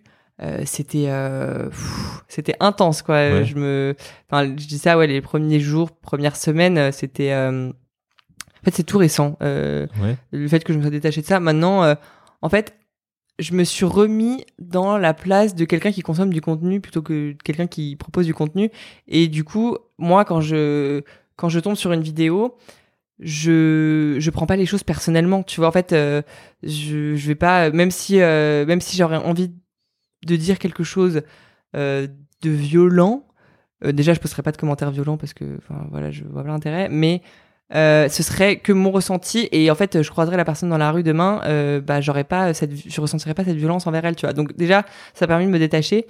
Et surtout il y a quelque chose qui est très spécifique avec TikTok mais qui est vrai pour tous les réseaux sociaux mais particulièrement sur TikTok c'est que en fait les gens qui ont des réactions virulentes envers toi c'est tout simplement parce que toi tu déclenches en eux cette virulence Mhm. et donc, euh, en fait, eux, ils reçoivent ton contenu avec la même violence que toi, tu reçois leurs commentaires. Et donc, en réponse à cette agression, ils se sentent obligés de, euh, de répondre. Mais en fait, tu vois, c'est comme si tu prends quelqu'un au, au cou et, euh, et qu'ensuite il doit se débattre. Et ben en fait, c'est comme ça que eux le vivent. Ouais. Et en fait, l'algorithme, enfin, la, la physionomie de TikTok, euh, ce scroll en fait hyper rapide, fait que tu es euh, bombardé de contenu. Et donc, en fait, euh, cette, euh, cette violence dans la réponse, bah, en fait, elle n'est que représentative de la violence avec laquelle ton contenu qui peut eux les agresser leur est arrivé au visage, tu vois. Ouais, j'aime bien cette manière de voir les choses. Justement, pour, pour revenir à ce que tu disais il y a un instant, les commentaires que tu reçois, les, les- les- on va dire des, des, des trucs un peu haineux.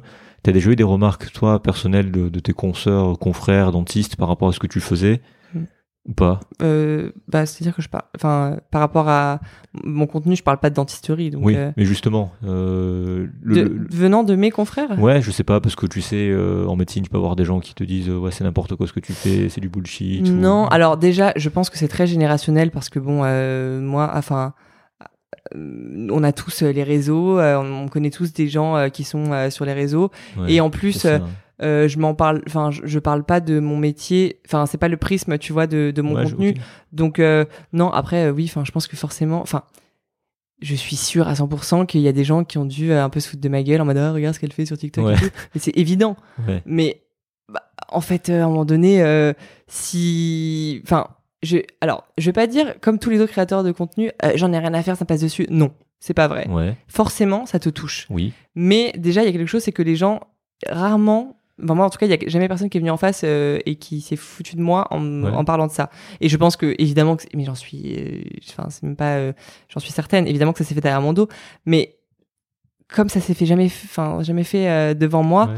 ben, ça m'est égal. Et comment tu gères alors les commentaires front que tu ressens un peu haineux là sur TikTok alors, les trucs, alors, il y a eu un commentaire, enfin, honnêtement, j'en ai pas eu. Euh, Ouais. Enfin, si, j'ai eu des commentaires haineux, mais qui n'étaient pas personnels. Donc, en fait, c'est pas, euh, je l'ai pas mal pris. Tu vois, j'ai pas eu de commentaires en mode, euh, ah, euh, elle est trop, elle est trop moche. Elle, enfin, regarde son, enfin, tu vois, des trucs complètement, vraiment bêtes et méchants. Ouais.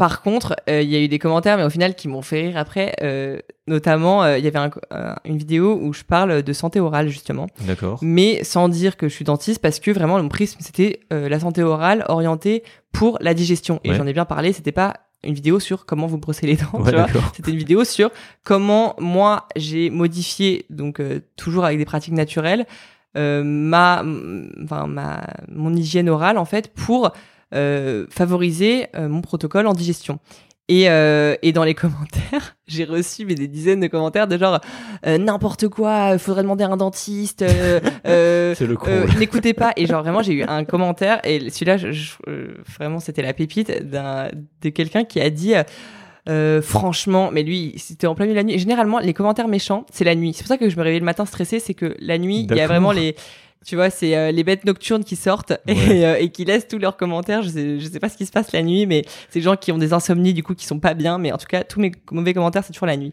Et, euh, et donc je me réveille un matin et là je vois un commentaire d'un mec qui a posté genre. euh, euh, mais franchement, c'est n'importe quoi. euh, écoutez les conseils d'un vrai dentiste plutôt que d'influenceuse en carton et tout. Et vraiment, sur le coup, j'ai éclaté de rire. Et au final, euh, bon, j'ai euh, j'ai répondu à ce commentaire en Ouais. en fait j'ai même pas dit que j'étais dentiste dans ce commentaire j'ai simplement dit euh, voilà pourquoi euh, euh, ces conseils euh, enfin j'ai essayé parce que enfin et au final euh, tu te rends compte que les gens qui sont dans cette forme là en fait ils veulent pas discuter avec toi Ouais. ils veulent pas euh, ils veulent pas de contradiction ils donnent pas un avis en fait ils se le lâchent juste et donc ben euh, ça m'a appris à euh, en fait vraiment associer la forme au fond. C'est-à-dire que quand quelqu'un me, il y a une critique ou en tout cas euh, une contradiction, plus intéressant qu'une, enfin plus constructif qu'une critique, euh, quand il y a une contradiction sous une vidéo, ben en fait je jauge un peu la forme et je vois si ça vaut la peine de répondre ou pas. Tu vois si ça je fustige, vois, ouais.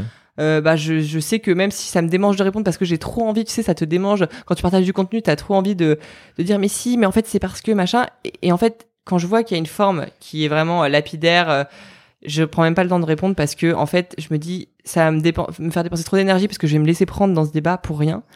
Ouais. Euh, alors qu'au final la personne ne veut même pas Là, discuter. je suis sûr, il y a Clément, il écoute l'épisode. Quand il écoutera, il est en train de rigoler comme un. Comme un... Enfin, je, je rester polémique, en train de rigoler parce que j'ai ce problème-là aussi. de il te arrête- laisser embarquer ouais, dans les- arrête, arrête de perdre ton énergie, ça sert à rien. Donc il a raison en fait. Non, mais t'as raison, t'as tout à fait Non, raison. mais ouais, et en fait, on se rend pas compte. euh, moi, tu vois, j'étais la première. euh, bon, j'avoue, je, euh, je fais un peu mon mea culpa, mais j'étais la première à quand je con- consommais du contenu. Tu vois, que les gens disaient ah, ça prend du temps et tout. J'étais genre, mais attends. Nous, on- enfin, tu vois, on a un vrai métier. euh, S'il te plaît, euh, dis pas ça. Et en fait, ça prend énormément de temps. Et c'est de l'investissement temps. et de, Ah oui, de, oui. de donner, enfin, de formuler des réponses constructives et de temps. vraiment Ah délivrer euh, tu vois, de l'information que toi tu juges en tout cas ben utile et constructive, et ben ça prend vraiment du C'est un temps. engagement, ça prend Ouais, vraiment ouais, du temps. Alors ça, on- on- je t'expliquerai pourquoi je dis ça, mais oui, ça, ça prend vraiment du temps et on le voit avec Clément pour, pour tout un tas de choses. Justement, tu arrives à répondre à tout le monde? T'as- oui, ouais, oui, mais parce que, enfin, pas, pas sur TikTok. Euh, ouais, pas sur TikTok. Ça dépend des, vidéos. Globalement, en tout cas, j'essaye de voir hein, tous les commentaires qui passent. Ouais. Donc euh, sur Insta, euh, oui. Euh, en tout cas sur Instagram, alors pas tous les messages privés, j'avoue, mais euh, mais je réponds euh, aux commentaires. Et sur TikTok, oui, j'essaye de répondre à la majorité, mais c'est vrai que ça prend du temps. Genre, Ouais, j'y alloue, tu vois. Euh, le matin, euh, bon, j'ai euh, une routine qui est assez conséquente, mais le matin, avant de, avant d'aller au cabinet ou ou après, ouais, je prends toujours du temps pour. Mais c'est bien. ouais. C'est bien. En tout cas, non, mais c'est bien. J'essaye. Nous aussi, on essaye de répondre à tout. On c'est pas on essaye, c'est on répond à tout le monde. Mais c'est vrai que ça, ça prend du temps. Parce que c'est tout à fait Mm. juste. Après, c'est aussi un plaisir. Je trouve que les oui, gens te les rendent, te le rendent. Et ça, c'est vraiment un, un truc sur lequel j'aimerais insister. Et d'ailleurs, des remerciements que j'aimerais faire, c'est les gens te le rendent vraiment. oui, c'est vrai. Non, mais Et, c'est euh, vrai. et quand quand on nous envoie des messages euh, euh, pour nous remercier, enfin moi j'en ai- vraiment j'en ai eu des dizaines des femmes du coup parce que c'est genre j'ai un dans tu regardes mes statistiques il y a je crois 94% de femmes qui me suivent Ouais. euh, et j'en suis très heureuse d'ailleurs. Euh, les, des femmes qui m'envoient des messages, ah bah ça m'a motivé à me dire, en tout cas ça, qu'un message d'espoir, ça m'a donné un message d'espoir pour me dire que c'était possible de s'en sortir, ou alors tu m'as motivé à euh, me lancer dans voilà un parcours pour reprendre ma santé et tout. Mais moi c'est ça me fait Non, trop plaisir et c'est exactement tu parlais du why, et ben c'est le why quoi. Ouais, mais de voir l'impact positif que tu peux avoir sur les gens en, en one to many pour le coup. C'est ce qu'on fait aussi avec. Clément. One to one, c'est bien. C'est ce qu'on fait en médecine. On fait du one to one. Ouais. Là, dans les réseaux et même sur ce podcast et sur ce qu'on fait avec Clément, c'est du one to many. Moi, je trouve que c'est très plaisant. Ouais, mais c'est vrai que pour le coup, ça, tu soulèves un bon côté de notre métier, c'est euh, ce contact euh, direct euh, à la personne, en fait. Et euh, on est tellement dans un monde. Euh, bon, j'ai pas sonné comme une boumeuse en disant ça, mais on est tellement dans un monde qui va à 100 à l'heure et où, en fait, euh, on a eu totalement un, un switch d'échelle, tu vois, du- d'une échelle de localité où on, où on connaissait les gens qui nous entouraient euh, physiquement, à un switch, euh, tu vois, de, de, de- de mon- enfin, d'échelle complètement euh, globalisée. Et en fait, on voit plus les gens passer. Et c'est vrai que c'est à la fois agréable dans, dans sa pratique pro d'avoir euh, ce contact en one-to-one et, et aussi, du coup, de pouvoir euh, bah, profiter de, de cet aspect globalisé qui a aussi c'est mon côté Oui, en étant sur les réseaux. c'est ça. Moi, les, les deux, j'aime bien. Je pourrais pas dissocier l'un de l'autre, en fait. C'est- Mm. Je pourrais pas faire l'un sans l'autre. Donc voilà. Il y a aussi un point qui m'a beaucoup interpellé, qui m'a énormément ravi. On en parle depuis le début. hein. Euh, bon, tu dis ça dans une vidéo TikTok, voilà. Tu, tu l'as dit tout à l'heure, euh, tout au long de, de cet épisode. Euh, tu vas en thérapie une fois par semaine. C'est ce que tu dis dans, dans une Mm. vidéo où tu parles de ta vie à Paris, voilà. Euh, moi, je trouve ça bien parce que euh, il y, a, il y a plus de gens qu'on pense qui, qu'ils font ça, justement, qui font cette démarche d'aller en thérapie. Et j'en, j'en profite pour laisser faire passer un message, c'est que tous ces gens-là ne sont pas fous. Voilà, on n'est pas obligé d'avoir une maladie psychique pour aller en thérapie. Ça, c'est une fausse croyance que les gens euh, que les gens ont. Tellement en fait, c'est vaste et riche. Tu peux, Mm. voilà, il y a pas, tu vas pas juste en psychothérapie parce que tu souffres d'une dépression. Alors tu peux y aller, ça fait partie du traitement, mais pas uniquement. T'es pas obligé d'avoir une maladie psychique étiquetée ou prendre un traitement pour aller en thérapie. Et euh, justement, j'a- j'adore cette démarche-là, les gens qui font cette démarche. Toi, euh, la thérapie que tu fais, c'est quel type de thérapie et qu'est-ce que ça t'apporte? Bon, tu as déjà un petit peu répondu tout au long de Mhm. l'épisode. Donc, tu vas voir quel type de thérapeute et qu'est-ce que, qu'est-ce que toi ça t'apporte Pourquoi tu ressens le besoin d'y aller? Hmm. Euh, donc déjà, euh, quel type de thérapie c'est? Euh, Moi, c'est donc vraiment une thérapie, j'ai envie de dire presque psychanalytique, dans le sens que c'est pas de la TCC, tu vois, Ok. euh, c'est pas de la thérapie cognitive comportementale où, où vraiment on va euh, essayer de régler des problèmes euh, concrets, enfin concrets de comportement euh, que j'ai dans ma vie. C'est vraiment une thérapie de fond. Ok. Euh, parce que, et ça j'en parle aussi euh, sur TikTok, mais euh, il y a une très très grosse composante euh, psychologique dans euh, le syndrome de l'intestin irritable, donc enfin le Oui. syndrome duquel je souffrais. Et, euh, et moi, en fait, la thérapie m'a aussi permis de me rendre compte qu'il y avait une cause, en fait, aussi psychosomatique à ça. Et dans les maladies inflammatoires, de toute façon, il y a toujours, enfin, c'est encore, on en revient encore à la dichotomie de euh, ma pratique versus euh, comment je vis, mais euh, mais je crois sincèrement que que le corps, enfin les mots du corps expriment les mots de l'esprit beaucoup. Oui. Et, euh, et moi, c'était vraiment le cas aussi dans, dans cette maladie. Euh, Il y avait une composante, euh, voilà, euh, physiologique, mais il y avait aussi une grosse composante mentale. Oui. Et euh, la thérapie, ça m'a permis de l'adresser. Donc là, c'est vraiment une sphère très privée, donc j'en parlerai pas, enfin, je développerai pas dans l'épisode, mais mais il y avait une cause. Et, euh, et ça, ça m'a vraiment permis de, de débroussailler ça et d'avancer là-dessus. Et donc, c'est une thérapie très psychanalytique, c'est-à-dire que euh, euh, on part, enfin voilà, on, on parle beaucoup de mon enfance évidemment, mais euh, mais on parle aussi de ma vie de tous les jours, c'est-à-dire qu'on part Ouais. de, euh, tu vois, euh, euh, on- quand j'arrive en séance, souvent le, le prisme d'attaque c'est euh, quelque chose qui s'est passé dans la semaine, quoi, et, euh, qui, mais qui est rattaché forcément à mon cheminement euh, plus global, tu vois, parce Ouais. que j'évolue euh, au fil au fil de la thérapie aussi. Et, euh, et donc voilà, ça c'est le prisme, et euh, on- c'est une thérapie par la parole. Oui. On parle et, euh, et voilà. C'est avec une psychologue, un psychiatre? Une psychologue. Une psychologue, ok. Une psychologue psychothérapeute ou... J'ai été suivie ouais. par euh, une psychiatre du coup quand j'étais en dépression euh, Ouais. euh, de mes 15 à mes 18 ans, euh, c'est elle qui m'a mis sous traitement du coup, mais là non, c'est une psychologue. Ok. Ouais. Ok. Donc, une fois par semaine, euh, c'est quelque chose que tu prends plaisir à faire? Ou c'est dur aussi de parler de... ah, alors en fait, évidemment, il y a des moments qui sont très durs euh, parce que de toute façon, euh, quand tu t'entames un, un cheminement comme ça euh, euh, d'introspection euh, personnelle, tu vas forcément, tu vois, c'est un peu comme un tapis que tu soulèves et t'as toute la poussière en dessous, donc Ouais. il y a forcément des moments qui sont très difficiles, mais au global, il y a aussi des, enfin, c'est comme la vie en fait. la thérapie, c'est il y a des très bons moments, il y a des très mauvais moments, il y a des moments qui sont neutres. Il y a des, il y a des, il y a des semaines où j'ai j'ai l'impression de rien avoir à dire et puis en fait j'arrive en séance et puis ça, ça déroule, tu vois. Ouais. Et il y avait un peu ce, enfin moi j'ai, un... je pense qu'on a un peu compris avec le podcast, mais j'ai euh, j'ai un peu ce syndrome de la bonne élève et euh, tu vois, avant j'arrivais en thérapie avec, euh, je me disais. euh, pas un calepin avec les points à aborder, mais je me disais, ah mon dieu, mais je vais pas être intéressante aujourd'hui. Tu vois, quand je te disais que je, vraiment je vivais pas ma vie pour moi, c'est que j'allais même en thérapie en me disant, il faut que je sois intéressante, parce que sinon, je sers à rien, quoi. Je vois, oui. Et, et ça, vraiment, ça a switché à fond aujourd'hui. Et, et donc, euh, parfois, j'arrive et je sais pas trop de quoi je vais parler, et puis, et puis ça, ça se déroule quand même. Parfois, Ouais. au contraire, j'arrive avec. euh, Enfin, j'en ai gros un peu sur la patate et, euh, et j'ai besoin de, de, de, de parler d'un sujet précis. En fait, ça dépend vraiment. quoi. Ouais. C'est, y a pas de. C'est un cadre pour moi dans ma vie et c'est ça vraiment que ça m'apporte. Mais ça n'a pas de cadre dans la séance. Tu vois. D'accord, non, mais je comprends très bien. Euh, enfin, on va pas, on va pas parler en détail de ça parce qu'on pourrait en parler des heures, c'est mon Hmm. métier, mais voilà. Euh, ça fait combien de temps que tu fais ça? Alors, cette thérapeute, c'est pas la première que je vais Ouais. voir de ma vie, euh, d'ailleurs, je tiens à préciser, mais. Euh, cette thérapeute, ça fait un an et demi. En fait, Euh, j'ai commencé à faire la- cette thérapie-là en même temps que j'ai presque commencé mon protocole pour la digestion. D'accord, ok, donc Ça s'est fait vraiment con- conjointement, ouais. Ok. Donc, mais avant, il y, a eu des- il y a eu des moments où tu avais coupé, j'imagine, où tu as vraiment eu un suivi continu. Toi, tu t'es forcé d'avoir ça ou il y a des de- moments... Depuis là, un an et demi? Non, non, depuis même avant, tu sais. Oui, oui. Bah, en fait, j'ai pas été suivie. euh, Enfin, j'ai. Alors j'ai été suivie toute petite euh, quand j'étais vraiment enfant. Euh, mes parents m'avaient emmené voir une psychologue. Ensuite, donc j'ai eu cette psychiatre qui m'a prise en charge euh, vraiment quand j'étais au fond du gouffre à 15 ans. Ensuite, j'ai pas du tout été suivie. Et en tout cas, enfin par une psychologue, j'ai fait autre chose dans le cadre, on, va dire, du développement personnel, mais j'étais pas suivie. Et, et j'ai repris du coup cette thérapie il y a un an et demi. Ok. Toi, tu conseillerais aux gens de... Parce que c'est, tu sais, euh, ça c'est un combat que je fais aussi tous les jours, c'est aussi mon métier, je prêche pour ma paroisse. Mais il y a des gens qui ont honte d'aller en thérapie, et des gens qui ont mmh. peur. Oui, je sais, je, je, j'en ai autour de moi.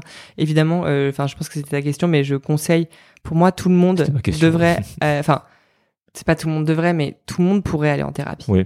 Et en fait, alors, moi, autour de moi, euh, alors c'est très masculin euh, cette honte euh, autour de la thérapie. Si, si, honte il y a encore, parce que sincèrement autour de moi la parole est très libérée là-dessus et moi j'ai plein de mes amis qui vont en thérapie.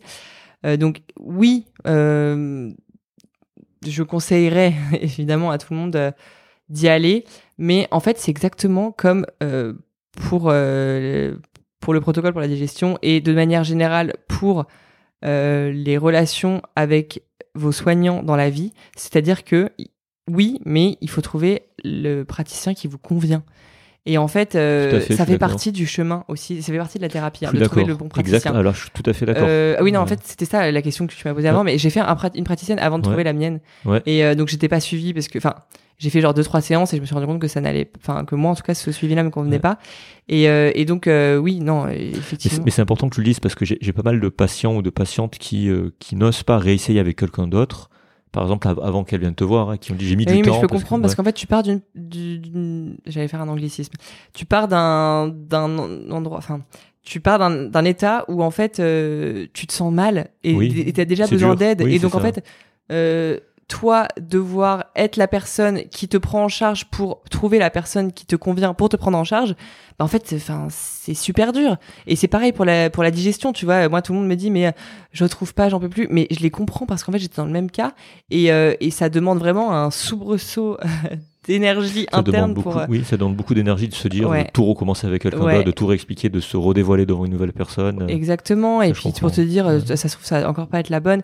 Et donc oui, mais en fait, ça fait partie du chemin. Et en fait, ces, périodes-là de pérégrination, voire d'errance, en fait, elles servent à une chose, c'est à réaffirmer ton engagement envers toi-même et, faire que même si t'es pas en position de te sauver toi-même pour euh, le problème que tu rencontres précis, et eh ben qu'en fait tu bâtis en fait ta confiance intérieure et et, et, par la, la, dans le fait de réitérer cet engagement envers toi-même dans ce changement de praticien et dans ces essais et ces erreurs multiples, eh ben, tu ne fais que consolider ta confiance intérieure qui te permettra de mener à bien euh, la, guérison qui sera permise par le praticien, le bon praticien pour toi que tu rencontreras ensuite. mais ça fait énormément écho ce que tu dis là. Je suis tout à fait d'accord avec toi. J'aurais pas dit mieux. Hmm. Voilà.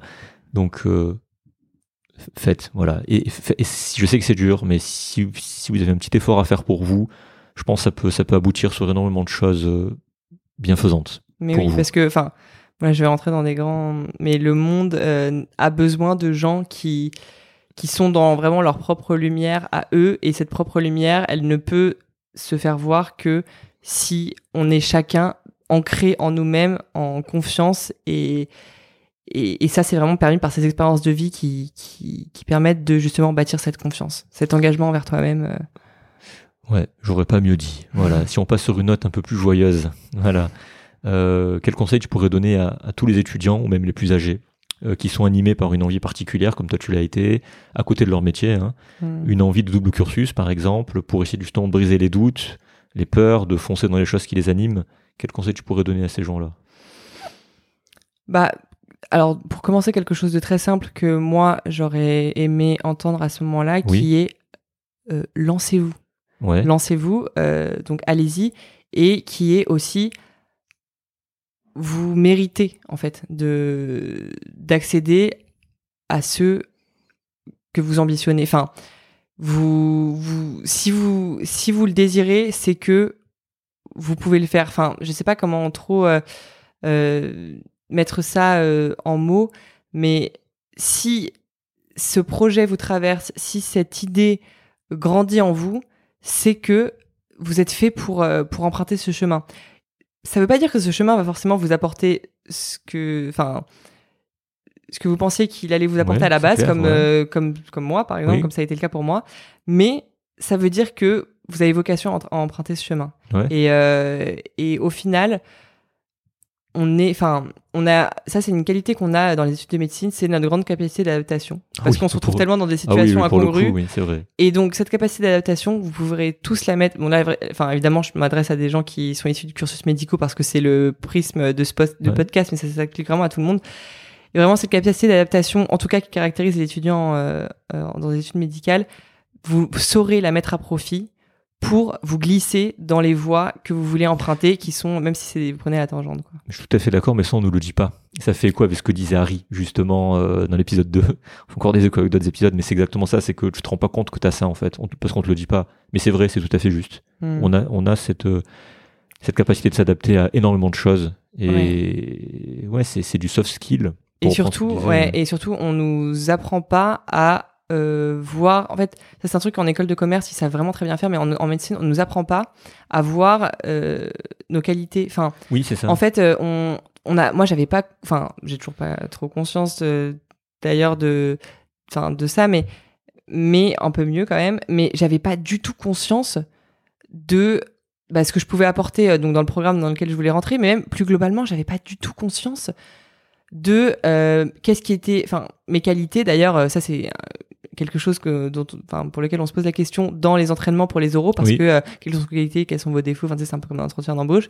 Et moi, euh, mais vraiment, je sortais des choses hyper galvaudées, enfin, des autres trucs euh, que tu sors automatiquement, mais sans substance derrière. Et, et, j'ai eu besoin d'avoir l'avis de quelqu'un d'autre pour vraiment me faire sortir ça, et surtout m'assumer en, en, les disant, tu vois, parce que tu peux les dire, oui, voilà, je suis créative, machin, mais en fait, quand si tu crois pas, tu vois, et, et, te mettre des trucs concrets devant les yeux qui me montraient que oui, j'étais créative et que euh, et que oui, enfin, et, donc ça, c'est vraiment quelque chose qu'on nous apprend pas à faire. Comme on est vraiment dans des études qui, on en a déjà parlé, mais parce que ça a trait au, corps humain, on est vraiment dans la précaution.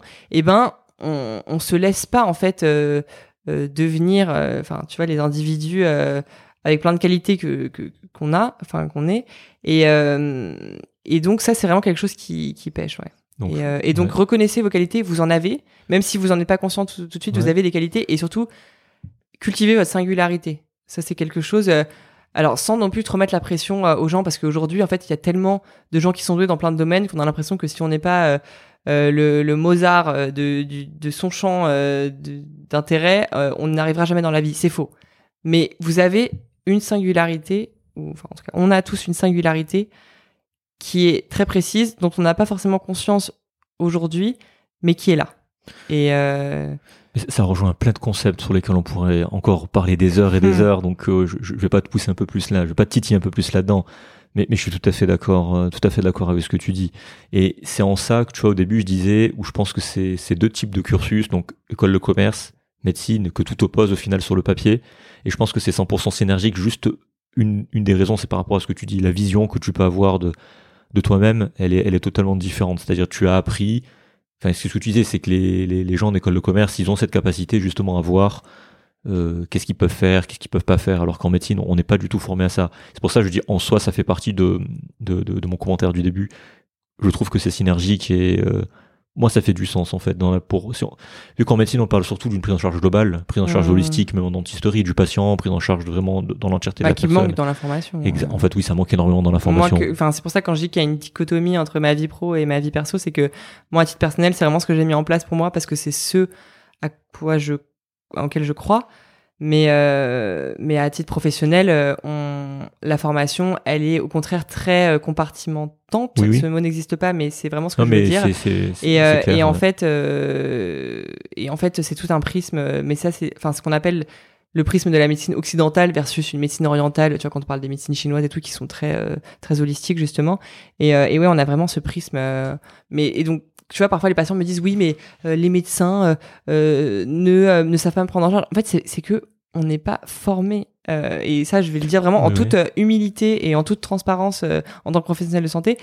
Nous ne sommes pas formés pour pour une prise en charge globale telle que tel qu'on en entend aujourd'hui Oui. les, les mérites aujourd'hui. Je suis d'accord. Non, mais, non, mais moi, je te dis très honnêtement, moi, j'ai appris ça pendant mon internat de psychiatrie et pendant, euh, pendant mon passage aussi. Enfin, pendant, en soins palliatifs, t'apprends beaucoup ça aussi, la prise en charge holistique. Parce Mm. que là, le soin palliatif, on est, on est clairement là-dedans. Ouais. François Buet en parle très bien dans l'épisode 5. Moi, je, je le vis en, en ce moment et c'est, euh, c'est vrai que c'est un cheminement et moi, je l'ai appris au fur et à mesure. Mais c'est vrai qu'à la base, on n'est pas du tout formé, que ce soit en internat de médecine générale euh, ou pendant les études, comme tu dis. Mm. C'est très compartimenté et on nous parle de prise en charge globale à longueur de journée euh, à la fac pendant les cours, prise en charge globale, prise en charge globale. Finalement, on te forme pas à cette prise en charge globale et ça manque énormément. Ouais. Et le, le fait d'avoir fait ce cheminement toi personnel en utilisant ces ressources-là que tu as utilisées durant ton parcours, moi je trouve que c'est bien. Chacun a sa manière de faire, Oui. mais je trouve que, enfin moi je l'ai fait de mon côté de ma manière, toi tu l'as fait de ton côté de ta manière. Je trouve que c'est très riche et c'est euh, Mais encore une fois, c'est très générationnel, tu vois, parce que euh, je pense qu'on entend de plus en plus justement aujourd'hui parler euh, de, euh, alors pas forcément, enfin, si de santé naturelle, mais euh, on se rend compte, tu vois, que euh, nos modes de vie, euh, ils soutiennent pas euh, une santé, une santé optimale, qu'on a une augmentation de l'incidence des maladies clair. chroniques euh, dans Ouais. les pays développés. Enfin, voilà, je vais pas ressortir les, les, les chiffres et tout, mais euh, on, on s'en rend compte et en fait, euh, je pense que quand je, dis vraiment que ma génération, elle est à, des chemins, c'est-à-dire que moi, j'ai vraiment l'impression qu'on est à cheval entre les deux mondes. C'est-à-dire que on a été élevé donc par la génération de mes parents qui ont vécu selon l'ancien paradigme. Mais quand je parle d'ancien paradigme, c'est surtout c'est sur euh, euh, la médecine, euh, la- l'appréhension du corps humain, mais aussi le mode de vie, la pollution, etc. Et en fait, donc nous, on est né là-dedans et on a aujourd'hui, on a grandi dans l'ère globalisée. Et en fait, on, moi, on me regarde toujours, euh, en tout cas les générations du dessus me regardent toujours en me disant, mais vous, vous êtes la génération mondialisation, vous avez toujours connu euh, euh, les réseaux sociaux et tout, et c'est faux. En fait, euh, moi, quand je quand je quand j'étais petite, on avait encore des téléphones, euh, tu sais, les Nokia euh, 3310, euh, machin. On avait, euh, enfin voilà, la télé, c'était euh, les news qu'on entendait sur le monde. On se disait que c'était hyper loin de nous et tout.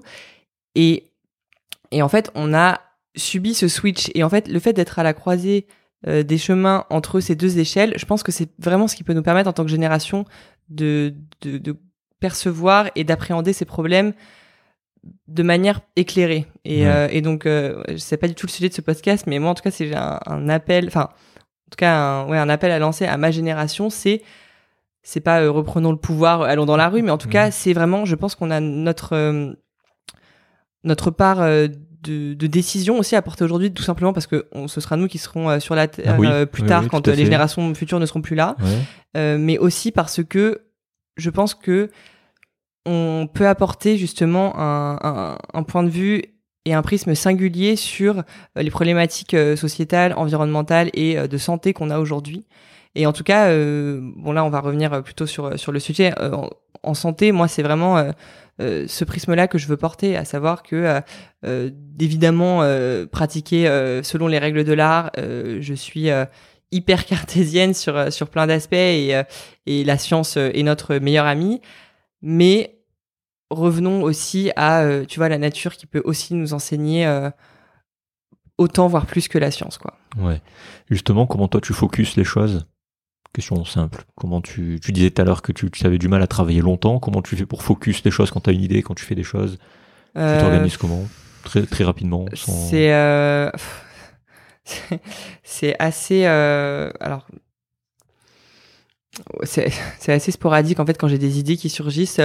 C'est un peu comme si il y avait, enfin c'est un peu, j'ai un peu un esprit en en arborescence, tu vois, genre il y a, y, a y des idées différentes euh, qui viennent, mais j'ai toujours un petit espace pour les stocker Ouais. dans mon esprit. Donc, euh, euh, je sais pas si tu en- entendais cette question de manière euh, pro ou genre quand j'ai un projet, comment je m'y prends. euh, Peu importe, comment tu focuses, t'as une idée, t'as un projet, comment tu focuses toutes les choses que t'as à faire.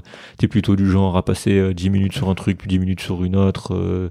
Alors non, en fait, j'ai alors j'ai une capacité en termes de temps de travail qui peut être plutôt réduite. Par contre, quand je fais quelque chose, c'est comme si j'étais prise euh, dans un tunnel, tu vois. Genre, l'état, euh, l'état de flow. ouais. ouais, ouais, enfin c'est l'état de flow, mais euh, énervé quoi. Ouais, C'est-à-dire que c'est- euh, enfin, je vois ce que tu veux dire dans l'état de flow, dans le sens où euh, c'est presque un état méditatif, dans le sens où tu es dissocié de la réalité. Là-dessus, je suis d'accord.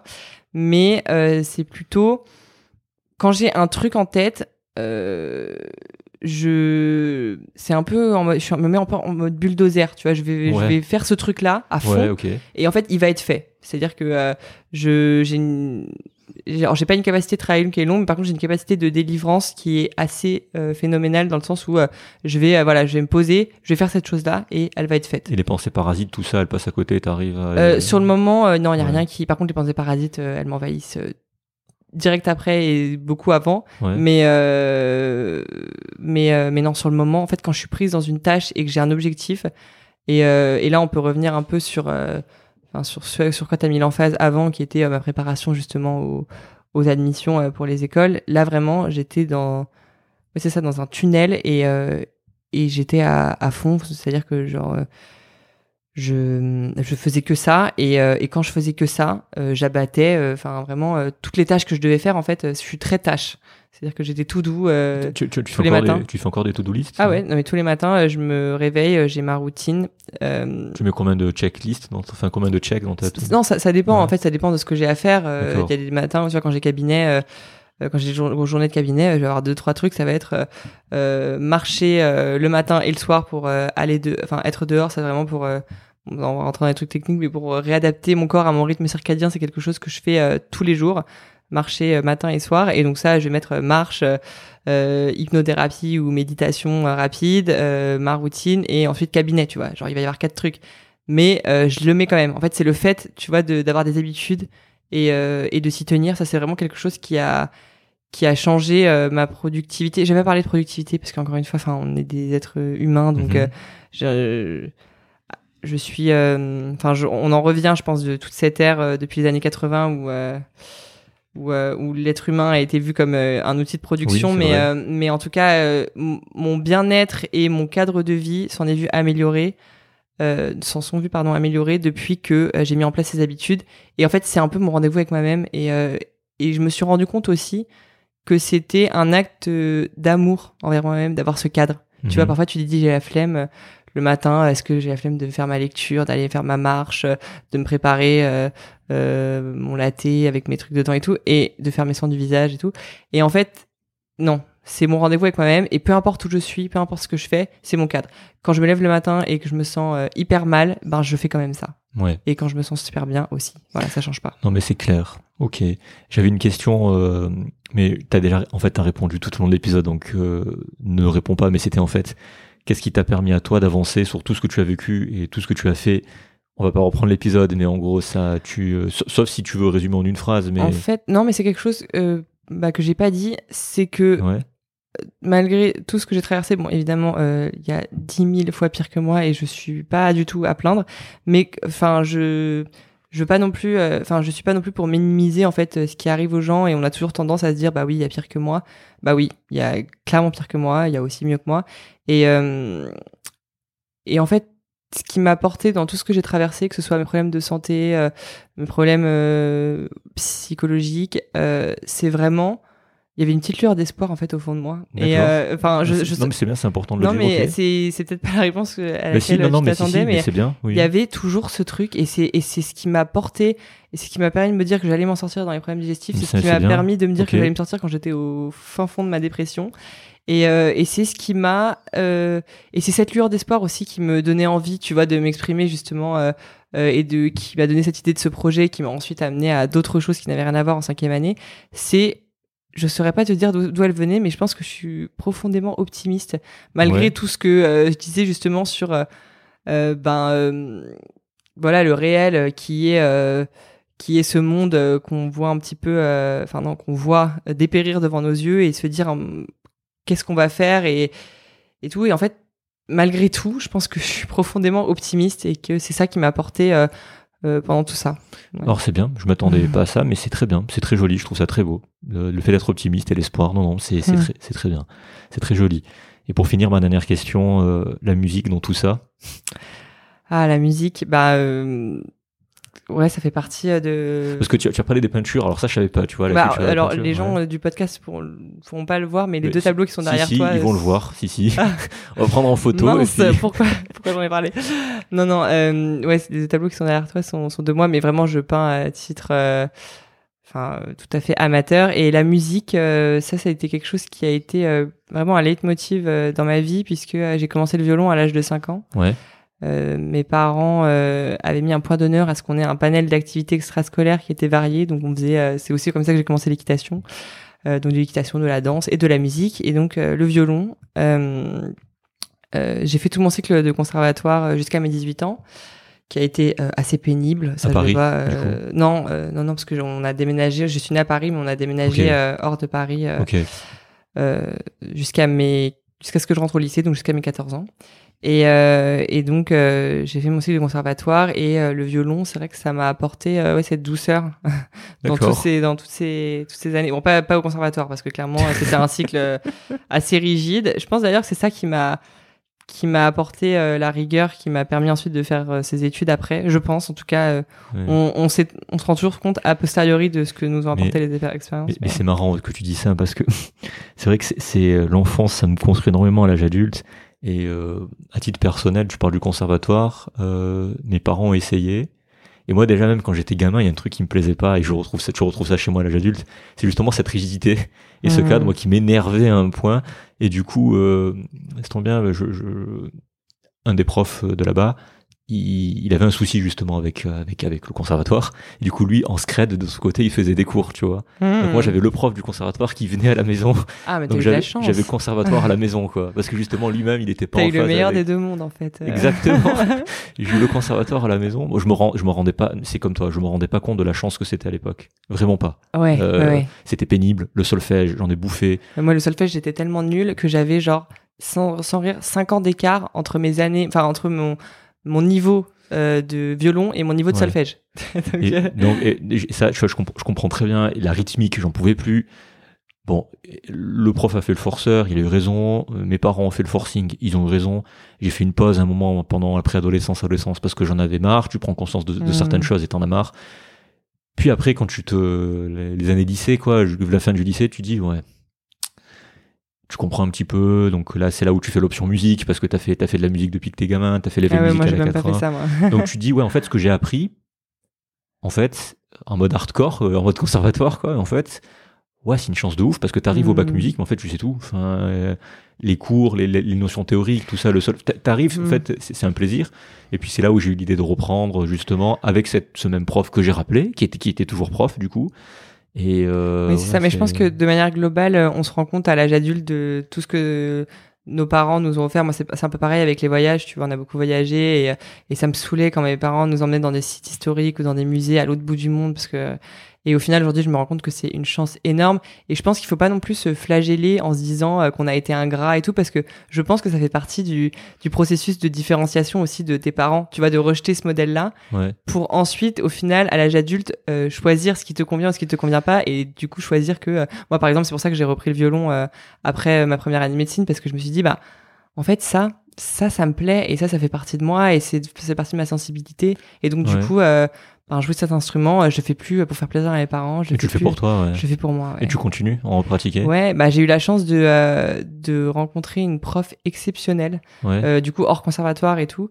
Quand je te dis vraiment, parfois, tu vois, tu t'essayes et c'est un peu comme euh, tout ce dont on parlait dans l'épisode, mais t'essayes et, et tu trouves euh, la personne qui te convient. Et, euh, et j'ai ouais, rencontré cette femme euh, qui est une prof de violon, du coup, qui fait des cours à domicile, qui a un parcours incroyable, mais qui elle aussi, pareil, est sortie un peu des, des sentiers battus et qui rend en fait mes leçons de violon juste formidable. Elle s'appelle comment? Elle s'appelle Hélène. Eh ben, on l'embrasse. Ouais, Hélène, et puis, si vous écoutez le podcast. et puis je t'embrasse aussi Serge, si, si tu écoutes. bon, je, je, je t'enverrai comme le lien. Voilà. Et ça a été vraiment, enfin en tout cas pour moi, ça a été une approche euh, totalement différente du conservatoire. Quoi. Il y avait plus de solfège, il y avait plus de trucs. Bon, j'avais fini mon cycle, donc il y avait plus à avoir de solfège, mais mais ouais, en tout cas c'est c'est vraiment un plaisir et donc euh, ouais réapprendre en fait reprendre une activité et euh, et c'est comme la réapprendre en fait de la faire pour toi. Et donc ça fait partie un peu de tout ce cheminement, tu vois, de, de, reprendre un peu le pouvoir de ta vie euh, duquel je parlais. De toute façon, t'as as un profil créa. Enfin, ça c'est euh, créatrice, enfin créa, créative, mm. pardon. T'as as un profil créa. Euh, pour finir, ça, euh, tu dans la musique, tu le fais pour toi. T'as as appris. Enfin, tu, tu, peins, donc tu fais tes propres peintures. Hein, donc tu fais c'est de la composition. Tu fais la même chose en musique? Non, pas du tout. Alors là, pour le coup, en musique je, je suis tellement admirative du répertoire qu'on a. Bon, moi, je fais que du classique, du coup, en violon. Oui, bon. Mais, euh, mais je suis tellement admirative du répertoire et de ce qui a été fait euh, par les, les, êtres humains avant moi. C'est ça aussi, je pense, qui me donne espoir en, en l'humanité, par quand parfois je me dis, mais qu'est-ce qu'on fait à, à, tout détruire? C'est la virtuosité euh, de, de, notre espèce, en fait, de ce qu'on est capable de créer. Ça, dans la musique, je la retrouve. Et, euh, et, et, ouais, donc je, je, joue que des œuvres qui ont déjà été faites et des okay. œuvres très classiques. Euh, ok. Voilà. Bon, on arrive aux questions de fin. Voilà. Euh, alors pour les pour ces questions de fin, je sais pas si tu les connais, si tu, je sais que tu écoutes Mathieu Stéphanie, enfin tu as dû écouter euh, quelques épisodes de son podcast La Martingale. Ouais, c'est un espèce de petit crible avec des questions euh, consacrées, c'est ça euh? Ouais, à la fin il y a des petites questions mais euh, qui reviennent tout le temps d'épisode en épisode, mais du coup tu les connais puisque tu as écouté les épisodes de ce podcast, donc tu les connais. Donc c'est alors il y en a certaines que je pose, je, je, je, je répète à chaque fois en psychothérapie parce qu'il y en a certaines qui sont très pertinentes. Voilà. alors comment toi tu progresses? Hmm. j'ai fait, j'ai pas préparé une réponse par contre. Mais c'est bien. Euh, comment je progresse en me remettant en question ouais. euh, et paradoxalement en regardant pas trop ce que les autres font? Ça, c'est quelque chose, tu vois, on a toujours tendance à se dire, euh, on, il faut observer euh, le monde pour, euh, pour voir comment situer par rapport à ça. Moi, en fait, j'ai passé toute ma vie à regarder plus les gens que euh, moi-même. Vraiment, okay. je me, je c'est intéressant. Ce que tu je m'adaptais. Ouais. En fait, j'avais une suradaptation euh, dans tous les environnements où j'allais, où ouais. je me, enfin, vraiment, je, je me transformais en fait pour euh, pour convenir à là où j'étais, à tu vois, au code, dans le fait, ouais. de circonstances. Et en fait, maintenant, j'arrête de faire ça. Et okay. je, je me suis au contraire recentré sur moi-même en me remettant en question. Euh, toujours. Ça, Ouais. euh, voilà, c'est vraiment très important. Mais en, alors, il s'agit pas non plus de mettre des œillères et euh, fermer les yeux quand je sors dans la rue, tu vois, mais mais euh, à- en me recentrant sur moi-même et en écoutant ma voix intérieure, parce qu'en fait, elle est là et je l'ai jamais écoutée et, et elle sait beaucoup plus de choses que ce que l'on pense généralement. Ok. Bon, ben c'est clair. Euh, c'est très clair. C'est très, bien. Voilà. Euh, j'ai vu que tu lisais pas mal. Est-ce que tu as un livre à recommander? Hmm, euh, alors, il y a beaucoup de livres que j'ai aimés. Euh, j'ai pas vraiment de livres à recommander. Je vais pas sortir tous les classiques et tout, mais je pense que c'est quand même important de se faire une petite culture euh, littéraire euh, avec les classiques. Euh, un livre que j'ai lu récemment, c'est Un héros de Félicité Herzog que j'ai beaucoup aimé, qui parce que aussi ça parle beaucoup de liens fraternels et donc moi c'est vrai que avec mon frère ça m'a beaucoup parlé. Bon de liens fraternels chaotiques donc je me suis pas retrouvée dans tout le livre mais mais l'écriture est d'une intelligence et d'une finesse incroyable j'ai beaucoup aimé la plume de l'auteur et c'est un livre qui se lit très vite donc voilà Mais c'est noté. On le mettra dans, dans les références euh, de l'épisode. Alors, ça, c'est une question, je pense que tu vas pouvoir bien y répondre. Euh, est-ce que tu as une routine? Oui. euh, alors, ma routine, elle, euh, elle a trait autant au corps qu'à l'esprit, parce que je pense que c'est vraiment, on parlait de prise en charge holistique, ben, je me prends en charge de manière holistique Ouais. tous, tous Alors, les jours, et c'est vraiment ce qui m'a permis d'aller mieux. Euh, alors, j'ai une routine le matin euh, qui est vraiment, euh, peu importe, parce que je tiens aussi à préciser que, genre, c'est pas parce qu'on partage euh, du contenu sur les réseaux que, euh, enfin, de toute façon, les gens le savent, et surtout, euh, moi, je suis assez transparente, mais Enfin, je suis plus qu'humaine et il y a plein de jours où je me lève et où je me sens super mal, où je me, voilà, je me lève du mauvais pied. Et quand je me lève du mauvais pied, c'est vraiment cette routine qui manque. Donc, je me lève. La première chose que je fais, c'est que j'ai une routine euh, de soins. Je me lave le visage. Bon, là, je vais pas, on n'est pas sur un podcast ouais. là-dessus, on va Ouais. pas rentrer dans les détails, mais euh, voilà. Je, euh, ensuite, j'ai ma routine, donc justement d'hygiène orale euh, dont je parlais. Et pendant ce temps-là, euh, donc je prends de l'huile d'ailleurs que je gargarise dans la dans la bouche notamment. Et pendant ce temps-là, je j'écris. Donc je fais du journaling, donc je je laisse mes pensées euh, parce que souvent après la nuit, on fait souvent le soir, mais moi je le fais le matin. Après la nuit, il y a plein de choses qui qui ressortent et je laisse ça sur papier, ça me fait beaucoup de bien. Ensuite, ma to-do de la journée. Je lis un petit passage de livre de dev perso, ça ça me met dans un bon mood euh, le matin, j'en ai une bibliothèque. Ouais. euh, quel, quel livre Ouais. perso? En ce moment, j'ai un livre qui est en anglais qui s'appelle 101 essais qui changeront votre vie, enfin qui changeront la façon dont vous pensez, qui est super. On mettra aussi en ça pour le coup, je le recommande. D'accord. C'est vraiment, c'est un- je lis un essai par matin et euh, ça te, c'est pertinent, mais à la fois c'est pas trop pompeux. euh, c'est, enfin, tu te reconnais vraiment dedans, c'est réconfortant, c'est super. Donc je lis un livre et ensuite euh, je me prépare euh, mon petit matcha latte et je vais marcher, mais juste 10 minutes. Hein. C'est pas, euh, je fais pas des grandes marches et tout, juste pour me mettre dehors, euh, prendre la lumière du soleil ou simplement la lumière du jour s'il y a pas de soleil. Et ensuite, je commence ma journée, je rentre chez moi, je me prépare et voilà. Ok. Tu vas au boulot à pied, en transport, du coup À pied. À pied. Donc, du coup, cette marche, tu l'as fait même avant de. Parce que si tu vas au boulot à pied, tu pourrais te dire, je fais la marche pendant que Ouais, alors ça dépend. Les jours où je vais au cabinet, euh, si je suis vraiment en retard. Ouais, parce que c'est un- c'est quand même un moment à part, tu vois. D'accord, Quand euh, la marche que je prends, vraiment, euh, j'y vais en jogging avec ma casquette, mes AirPods. J'ai un petit jardin derrière chez moi. Je me pose. Donc, c'est un Enfin, cadre différent. Voilà, exactement. Mais par contre, c'est vrai que quand, oui, quand je suis en retard, bah, je prends le truc et je vais au boulot avec. Non, mais c'est bien de dire ça parce que sur les réseaux, comme tu dis tout à l'heure, si parfait, les gens se lèvent toujours de bonne humeur, ils suivent leur routine tout le temps, euh, sans défaut, Mais non, mais 365. personne ne fait ça. oui, mais, oui, mais ça, oui, non, mais c'est comme voilà. ça. Mais d'un autre côté, enfin, il y a aussi eu, enfin, tu vois, c'est toujours l'histoire de l'œuf et de la poule. Les gens se présentent comme ça parce que c'est un contenu qui a plu et parce qu'ils ont l'impression que les autres attendent ça d'eux Oui, et que euh, si euh, si ta vie n'est pas euh, un, un board Pinterest, les gens ne vont pas s'intéresser à ton contenu, tu vois. Ouais. Et, euh, et d'ailleurs, c'est pour ça aussi, je pense que j'aime beaucoup TikTok et que TikTok a super bien marché, c'est parce que bah, pour une fois, c'est les contenus les plus naturels, je crois, qui prennent le mieux, tu vois. Et au final, c'est les gens où les gens oui qui, au final, oui. qui se montraient, euh, comme de but en blanc. D'ailleurs, moi, c'est quelque chose, euh, pour être tout à fait transparente, que j'arrive pas encore à faire. J'arrive pas à juste prendre ma caméra, euh, peu importe dans quel état je suis, et à faire ma vidéo. Bon, alors, machin, aujourd'hui. Et donc, euh, il y a de la préparation. pour je- ça, c'est à l'opposé d'Instagram. Pour le coup, Oui. Instagram, c'est très setting. Il y a, y a- y a un setup. Oui, mais voilà, mais moi je suis encore un peu là-dessus sur TikTok et j'aimerais que mon contenu tende vers quelque chose de d'encore plus naturel. Ça, Ouais. C'est quelque chose, tu vois, sur toujours sans mettre en question, bah voilà, typiquement, euh, je suis pas satisfaite euh, euh, à fond de mon contenu Ouais. aujourd'hui et, et, et j'aimerais que ce soit plus naturel là-dessus. ouais. Ok. Et un truc qui t'agace particulièrement? Hmm. Il y en a tellement aussi. Alors un seul. Euh, un truc qui m'agace. Ben.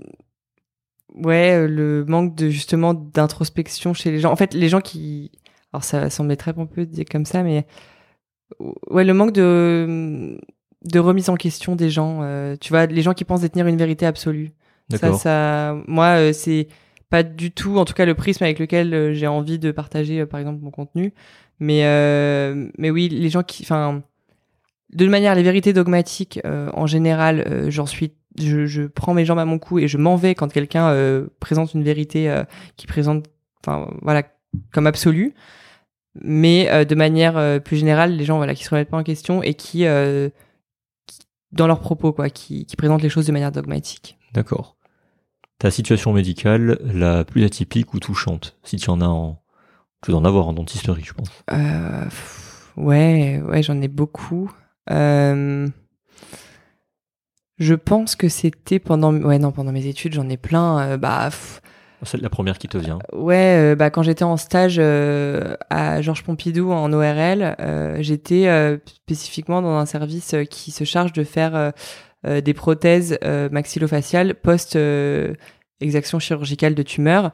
Et donc euh, là, c'est vraiment des situations euh, cliniques qui sont très importantes où on a quand même des gens qui ont euh, une partie complètement, enfin, une partie complète de la face qui est C'est très manquante. chirurgie. ouais. Exactement, ouais. Surtout qu'on a tendance à, à les faire au plus grand parce que c'est des, des Les marges, tumeurs d'ex- qui sont ça, les marges d'exérèse sont larges. Ouais, exactement.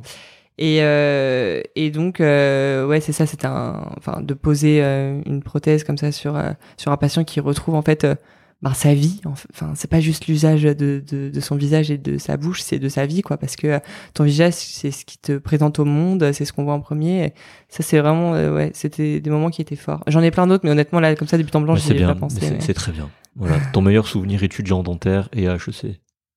Hmm. Mon meilleur souvenir d'étudiante en dentaire, c'était euh, en troisième année, quand on était au WAY, donc au week-end d'intégration. non, je vais pas sortir quelque chose de trash. Ouais. euh, où euh, en fait nous on était donc euh, on chapeautait. en fait on avait des équipes et donc nous en troisième année on intégrait des deuxième années et euh, on avait des concours en fait par équipe euh, où euh, le but à la fin du, du WAY c'était euh, que ton équipe ait marqué le plus de points grâce à la semaine pré-WAY et au week-end et nous on a gagné. Cette, euh, ce week-end parce que euh, voilà on avait eu le, le max de points et euh, on avait une équipe trop stylée d'ailleurs il faut dire. Et euh, et c'était vraiment un super moment étudiant où on était hyper hyper euphorique. C'était vraiment un bon souvenir ouais. Et à HEC, du coup? euh, hmm, à HEC alors c'est vraiment pas pareil parce que euh, on a eu le Covid donc euh, la vie étudiante s'en est quand même retrouvée euh, moi j'ai vraiment eu les deux, enfin les deux ans on avait le Covid donc la vie étudiante s'en est vraiment euh, enfin, on a vraiment été impacté. Mais c'est pas le, le, projet d'équipe Est-ce que c'est un truc Ouais, non, non, non, si quand même. Je dirais avec du coup mon associé d'année quand on a mené à bien notre projet final. Ouais, ça c'était un bon moment.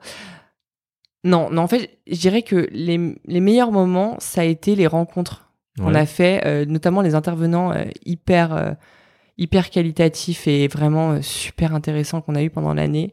du coup, j'en aurais pas un seul, mais je dirais, enfin, c'est quand même un continuum, donc j'ai pas un moment comme ça qui me viendrait, mais ça a été ouais, l'enrichissement de, de, toute l'année, quoi.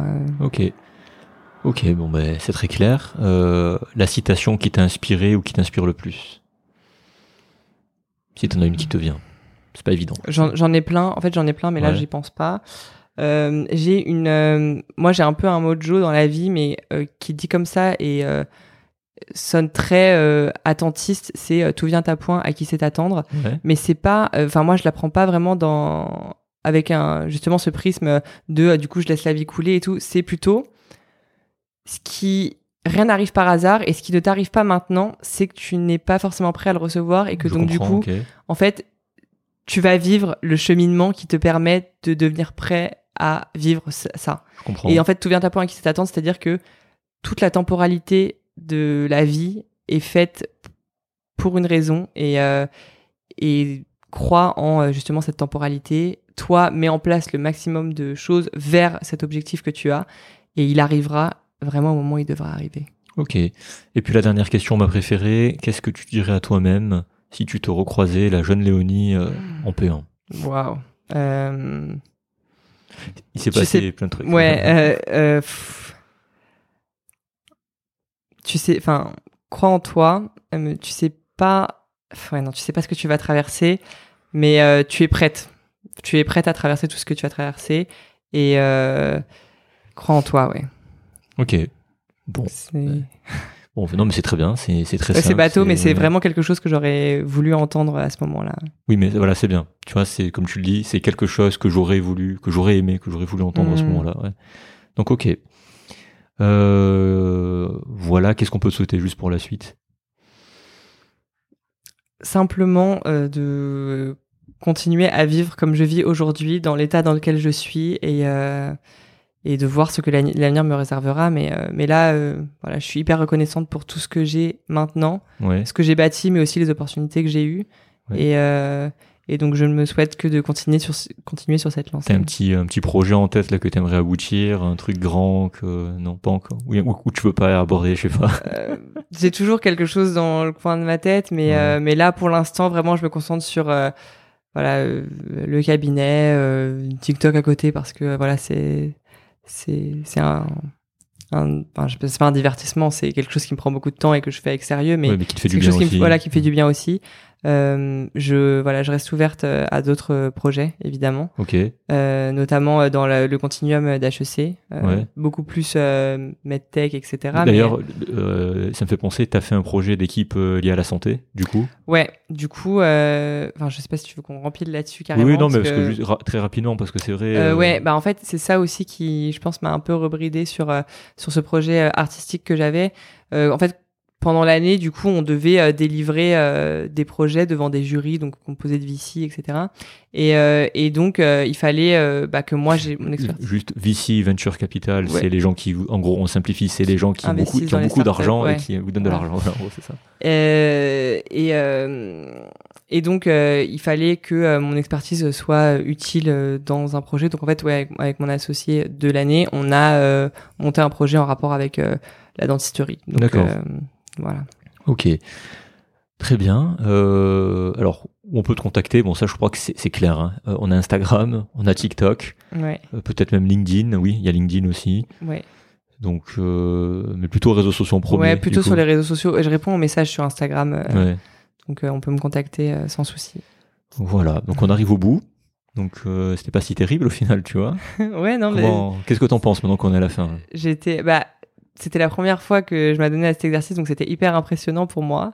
Euh, d'ailleurs, je pense qu'en écoutant cet épisode, euh, je, vais me, je vais me dire que j'ai eu plein de tics de langage et je vais. Euh, pour moi, ça m'a pas, ça m'a pas sauté aux oreilles en tout cas. Mais en tout cas, non, c'était C'est vrai que j'ai pas vu le temps passer, je sais même pas combien de temps ça. À ton avis, ça fait combien de temps? Je sais pas, je dirais une heure et demie. Euh, 2h30. Non. Oui. Non, c'est vrai. Ah oui. Il est 19h là. Non. Oui. Il est 19h. Oui, oui. Il est... T'as coupé là? Non, non, c'est on enregistre. Ok. Non, je coupe pas, je t'ai dit. D'accord, ok. Ah bah euh, oui, non, clairement, j'ai pas vu le temps passer et effectivement, Voilà. à deux heures et demie. Tu vois, avec le euh, casque, ça Ouais. fait vraiment. euh, Oui, c'est vrai que dans une bulle. euh, Dans une bulle, ouais. Ouais. C'est ça.